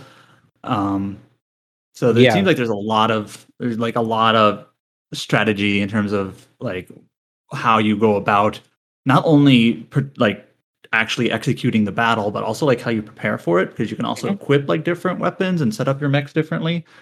So Yeah. it seems like it was pretty dense. yeah, uh, it's uh, it's it's really cool because they're really like especially during this bat- those battles it's on grayscale. They're really trying to go for that manga aesthetic. Um, and also like uh, I remember talking about the the the movement in the battle and like the slots. Like I I saw like one of the screenshots we had on the database was like there's like this trap like bear trap icon on one like the slots. So it's like yeah, I guess there will be like different like tools you can use that can actually like manipulate the field and have like a certain spot will be like a trap and if something someone goes on it like I'm, I'm gonna assume bad things will happen, and then there are like actual weapons that like also knock the uh like enemies and you back like a, like a knockback punch. It'll knock them back two spaces and whatnot. So it's a lot of like strategy there. And then outside of battle, you like take control like this manager person, and then you have to like balance the funds that you earn in battle. And like I assume there'll be also also side effect, side activities that like where you can raise cash. Where like, do I want to spend this money to like uh fix damaged parts that I uh took this previous battle, or do I uh, do I also want to invest in like new parts to like uh, raise like how many actions I can do per turn, or do I also want to invest in like new equipment uh, and uh for my mech on like different weapons, different like defense types. So like the core concept is really sound, and I was pretty impressed um with what I saw. So I, I kind of wrote a brief follow up on it, and we still don't have a release release date on it, so who knows when it's gonna come out. I'm really looking forward to that final game. It, it has a lot of promise. And a couple of the a couple of the other games Well, that are just- on. so that's Wolfstride. yeah, just to mention it. People I was trying. I was didn't looking. I was looking. At. I was. I was looking at the other games that are on Steam's Next Fest. Uh, Cris Tales has another demo on there, and that's obviously releasing next month. Um, Death Trash we talked about the Fallout like is on there. Um, Ys Nine has a PC demo uh, Oh, on as part of the as part of the Next Fest. Uh, a bunch of other games there. It's like seven hundred in total. It's crazy. Uh, part of me is like the idea of having timed demos is a bit weird in general, but I do kind of like having like an event to kind of like prop them up and platform them. It's kind of cool. I I just feel like they should just be like demos, just be available starting now. Like I don't know, like having the times to them is. I there's always like I- that's a marketing I thing, think I guess. yeah, I think it's fine, but I, I I do think like the time span is way too short. It's like from June 16th to like the 22nd, and there's like 700 demos. So it's like uh, I'd, I'd say at least give it a, like a month long event or something like that. To at Yeah. least give it time to breathe because there there's no way like a lot like people are gonna be like, oh shit, I have to. Like you know, I, I want to try out a lot of these games, but I only have so much time. A long time with like other obligations that I have outside of this too. Yeah, so uh, definitely check that out, and I'm really glad that you got the chance to try out Wolfstride and put up a big feature of that for us. A couple of things that are also in this post E3 world, just as little footnotes. Uh, RGG Studios Judgment, of which the sequel has been recently announced and is coming later this year. Uh, Judgment has sold 1 million copies. So that's always a cool little benchmark. Even though it is kind of crazy to think like we're talking about Judgment's 1 million copies like later than Sakuna of Rice and Ruins. So I don't know. I, I always kind of felt like maybe Judgment had already sold that many, but I guess not. I mean, I'm not sure why that would be, but it's now at the one think million it- mark. It, was an exclusive. Um, you know, Yeah, it was it was only for PS4. Yeah, spin off. And you could say like maybe they didn't really leverage like it feels like only recently are they leverage, leveraging that this is the Yakuza spin-off or whatever. Especially now that they've said like uh, RGG Studios has clarified that this is basically going to be like the action branch of their titles going forward, or the brawler branch of their titles going forward, while Yakuza will be the the turn-based RPG. So I'm guessing Judgment Two will uh, end up being uh, overperformed compared to the original, which was kind of felt like kind of like a, a spin-off at the time, where now for more feels like more even-handed with the Yakuza series. Uh, Final Fantasy VII Remake has shown up on some of the back-end databases for the Epic Game Store. So this is a tweet that blew up earlier this today, yesterday. Um, I think not altogether surprising. Uh, Final Fantasy VII Remake was built on the Unreal Engine. Uh, we've seen obviously the Kingdom Hearts series had the exclusivity period with the Epic Game Store. So this is some, this is something I think maybe we weren't expecting, but we were kind of like anticipating We- might we- happen. We'd even joked about this. Like when it comes to PC, it's going to be on Epic. You know, yeah, oh, it turns out it that's didn't come out of nowhere. Well, we don't know that it's true. This is just it showed up on the back end. No official announcement. Nothing from like the actual publisher here. But it's one of those things where it's like I don't think anyone's really surprised. And considering how well made the Kingdom Hearts three PC port, as James reported, was, I think like Yeah. if you're looking for a Final Fantasy VII remake PC port that ends up like going above and beyond, this is a good sign because it just seems like Yeah. uh, Epic is definitely willing to shell out and support Square Enix in terms of making this a really nice showcase for their engine on PC. So, Yeah. people have asked our Twitter I mean- like, will this include the Yuffie DLC? Will it, will it, like, I mean, we don't know any details really. It showed up in the database. It hasn't even officially been announced for PC Right. yet. Like, I mean, it's a pretty safe assumption it will come. And I'd say that it's an even safer assumption that when it does come, it will be on Epic Games. We just don't know about anything else, like if it'll also be on Steam, if it'll be an EGS exclusive, what's going to be in the package. Stadia on and and so Luna. Hmm? Stadia and Luna. It's gonna Oh, come there, Stadia. right? I had to remind myself, like, what is Luna? What, like, what did, what did, Jay, what did Josh just say just now? Like, oh, what yeah, is Luna. Stadia? I wonder if Baldur's Gate 3 is still going to push Stadia. It's a big launch platform for it. Yeah. But anyways, yeah. uh, I saw some people speculating that obviously uh, Final Fantasy VII Remake Intergrade just released a month ago, which by the way, I'll use this to talk, call out. Alex did a nice review for it, um, talking about the Yuffie Intergrade chapter mostly. Uh, but that just released. So maybe a six month exclusivity period means that a PC release could show up in December. Maybe it's all speculation at this point. And I, I can't believe we're at the final thing listed on the document. Is that is that correct? Have we made it? We've made it. Yep. We're just Uh. one more thing to get over the barrier. All right. it's So our shadow drop. Uh, we got a we got a tweet from the New Game Plus Expo, and this is another one of those summer focused s- parallel to E3 broadcasts headed up by NIS America. Okay, Which i- i- is, this, is this who who's claiming this? Is it is it Geoff Keighley or the ESA claiming this one? uh, I'm going to assume both. but any, but uh, a a tweet just from yesterday, or was it yesterday, or was it the day before? 17th, two It days was ago, yesterday. uh, Oh, two saying days that ago? Yeah, Nihon Falcom will have a virtual concert celebrating their 40 years of video game development with along with messages and special announcements by Toshihiro Kondo uh which a lot of people are speculating this could be related to potential localization announcements for the Trail series. Either the Hajimari that we're looking forward to or potentially some of the like Crossbell Kai like if people are like kind of running wild like what the what the, what this is a, this is a concert announcement here. It's a virtual concert but people are wondering like what is going to accompany that? What announcement could be made alongside this concert? So as of right I now there it. Theatra than Falcom. Let's go. there we go. As of right now there is no slated english release for the series for this year but new game plus expo is as i learned this morning i guess it's headed up by NIS America i didn't know this um, Yeah. they're the ones that have been publishing Trails of Cold Steels three and four and the, and uh, the Switch versions of those. So, I think I, I am not a betting person, and I'm not going to fall back on that like George just did.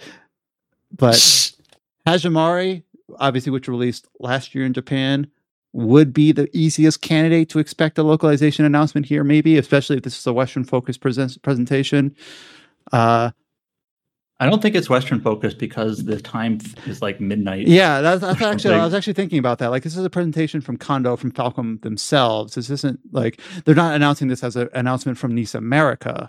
So at that with that consideration, maybe we shouldn't expect an announcement here. But Well, I, it might Um, just be like it might be something along the lines that Falcom is doing a concert, which is of course Japanese Yeah. focused, and then NIS America is just sort of like hitching their arm to it and like, hey, we're gonna announce a Hajimari localization or whatever. so anyway, Yeah, I don't, but I don't I think I mean, ever said I- this. I this feel- is on June twenty fourth. This is the concert, June twenty fourth, uh, ten There p.m. will be localization announcements.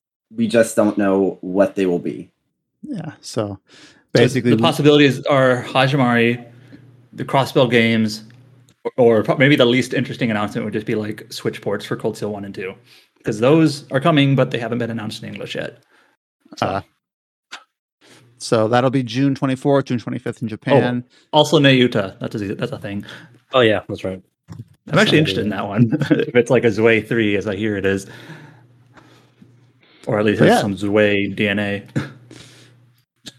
so that we will uh we will know what the results of that are before next week's podcast because we do plan on showing up uh next week for that We're still doing another podcast. Oh fuck. uh yeah i can't believe we took Yeah. a week off now we have to come now we have to show up next week Ah, shit.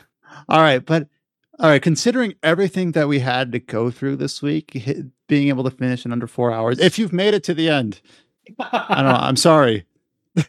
I'm so sorry. Uh, so um, this is something where it's uh, we have there's a lot of games that we had to cover very quickly. There's a lot of indie games that we could not even cover at all, like uh, like Astria Ascending. We barely talked about Death Trash. There's a few other indie games that showed up at the PC Gaming Show and the Future Games Show. How, Uh, how dare we not talk about the, the the rating for Castlevania Advanced Collection? Oh yeah, there- there's a there's an Australian classification boards rating for the Advanced Collection. Uh, So- it's I don't know. There's a lot of stuff, and it's all up on the website. Adam and so many other people have contributed. Our new contributors, uh, Kite and Jess and um, Paige and a whole bunch of different names. Nathan have all shown up to help with all the news coverage. Even Alex has shown up to do some of the news. Uh, I've done some Even. Alex showed up. even Alex showed up. Even I showed up. Uh, it, it has been quite a week. So I know we all went into E3 basically thinking like, what in the world is this going to be like? And it ended up being fine. Okay. It, it turned it out okay. I know the Square Enix presentation, the Capcom presentation were all a bit weird, uh, but it ended up being better than last year. I'll, I'll put it that way. I'm on a low bar, but there you go. Um, so thank you so much for i guess for listening we've got all of those features that we like we've got so many interviews and features with the fuga devs with the uh, f- impressions from the uh strangers of what is that what is that final fantasy one Strange- it's- called? it's Strangers of Stranger- Paradise. Oh, Stranger Paradise, Paradise not in was paradise. Paradise was the word I was forgetting. What a weird word. But we got we got impressions on that. We've got the review for uh, the Final Fantasy VII Yuffie content. We've got the Wolfstride impressions. We've got so much stuff on the website. Do check it out. All the news. Um, we do have an entity for the E3 uh, 2021. So we'll attach that to this podcast for the post for this podcast, and I'll have everything under there that was announced in the last week and a half. So thank you for listening. We will be back next week, seemingly with our normal kind of schedule where we talk about what we've been playing. We'll try to highlight the big announcements of the week, along with all the little ones. We'll try to get impressions for maybe some of the Game Fest demos or some of the other things that are releasing uh, in June uh, that, we- that we'll be able to talk about in the next couple of weeks. So It's also going to be a definitely feels like it's going to be another big uh, podcast next week. So yeah, yeah, there's still a lot of Uh. fallout. So we're just now just trying to like gather it up and at least get some of it covered so that we, next week we can, we can move on with a fresh slate. So visit us on the website at rpgsite.net. We've got everything listed on our Twitter account, uh, twitter.com slash RPG site. If you haven't been following us on Instagram, instagram.com slash RPG site, Alex has been doing a crazy job, like repackaging all of our big features up into Instagram friendly like posts and uh, putting that all together on that side, also on our Facebook page. Uh, we do have a few, we haven't put up anything recently, but we have a few new plans for our YouTube channel uh, coming up. So do check out youtube.com slash RPG site net and join us on the Discord, discord.com slash RPG site to talk about any and everything uh, on this front coming out of E3. So really exciting times, a lot of stuff to look forward to in the future months and even into next year and even into the fake year of 2023. So thank you so much for listening. And we'll talk to you next time.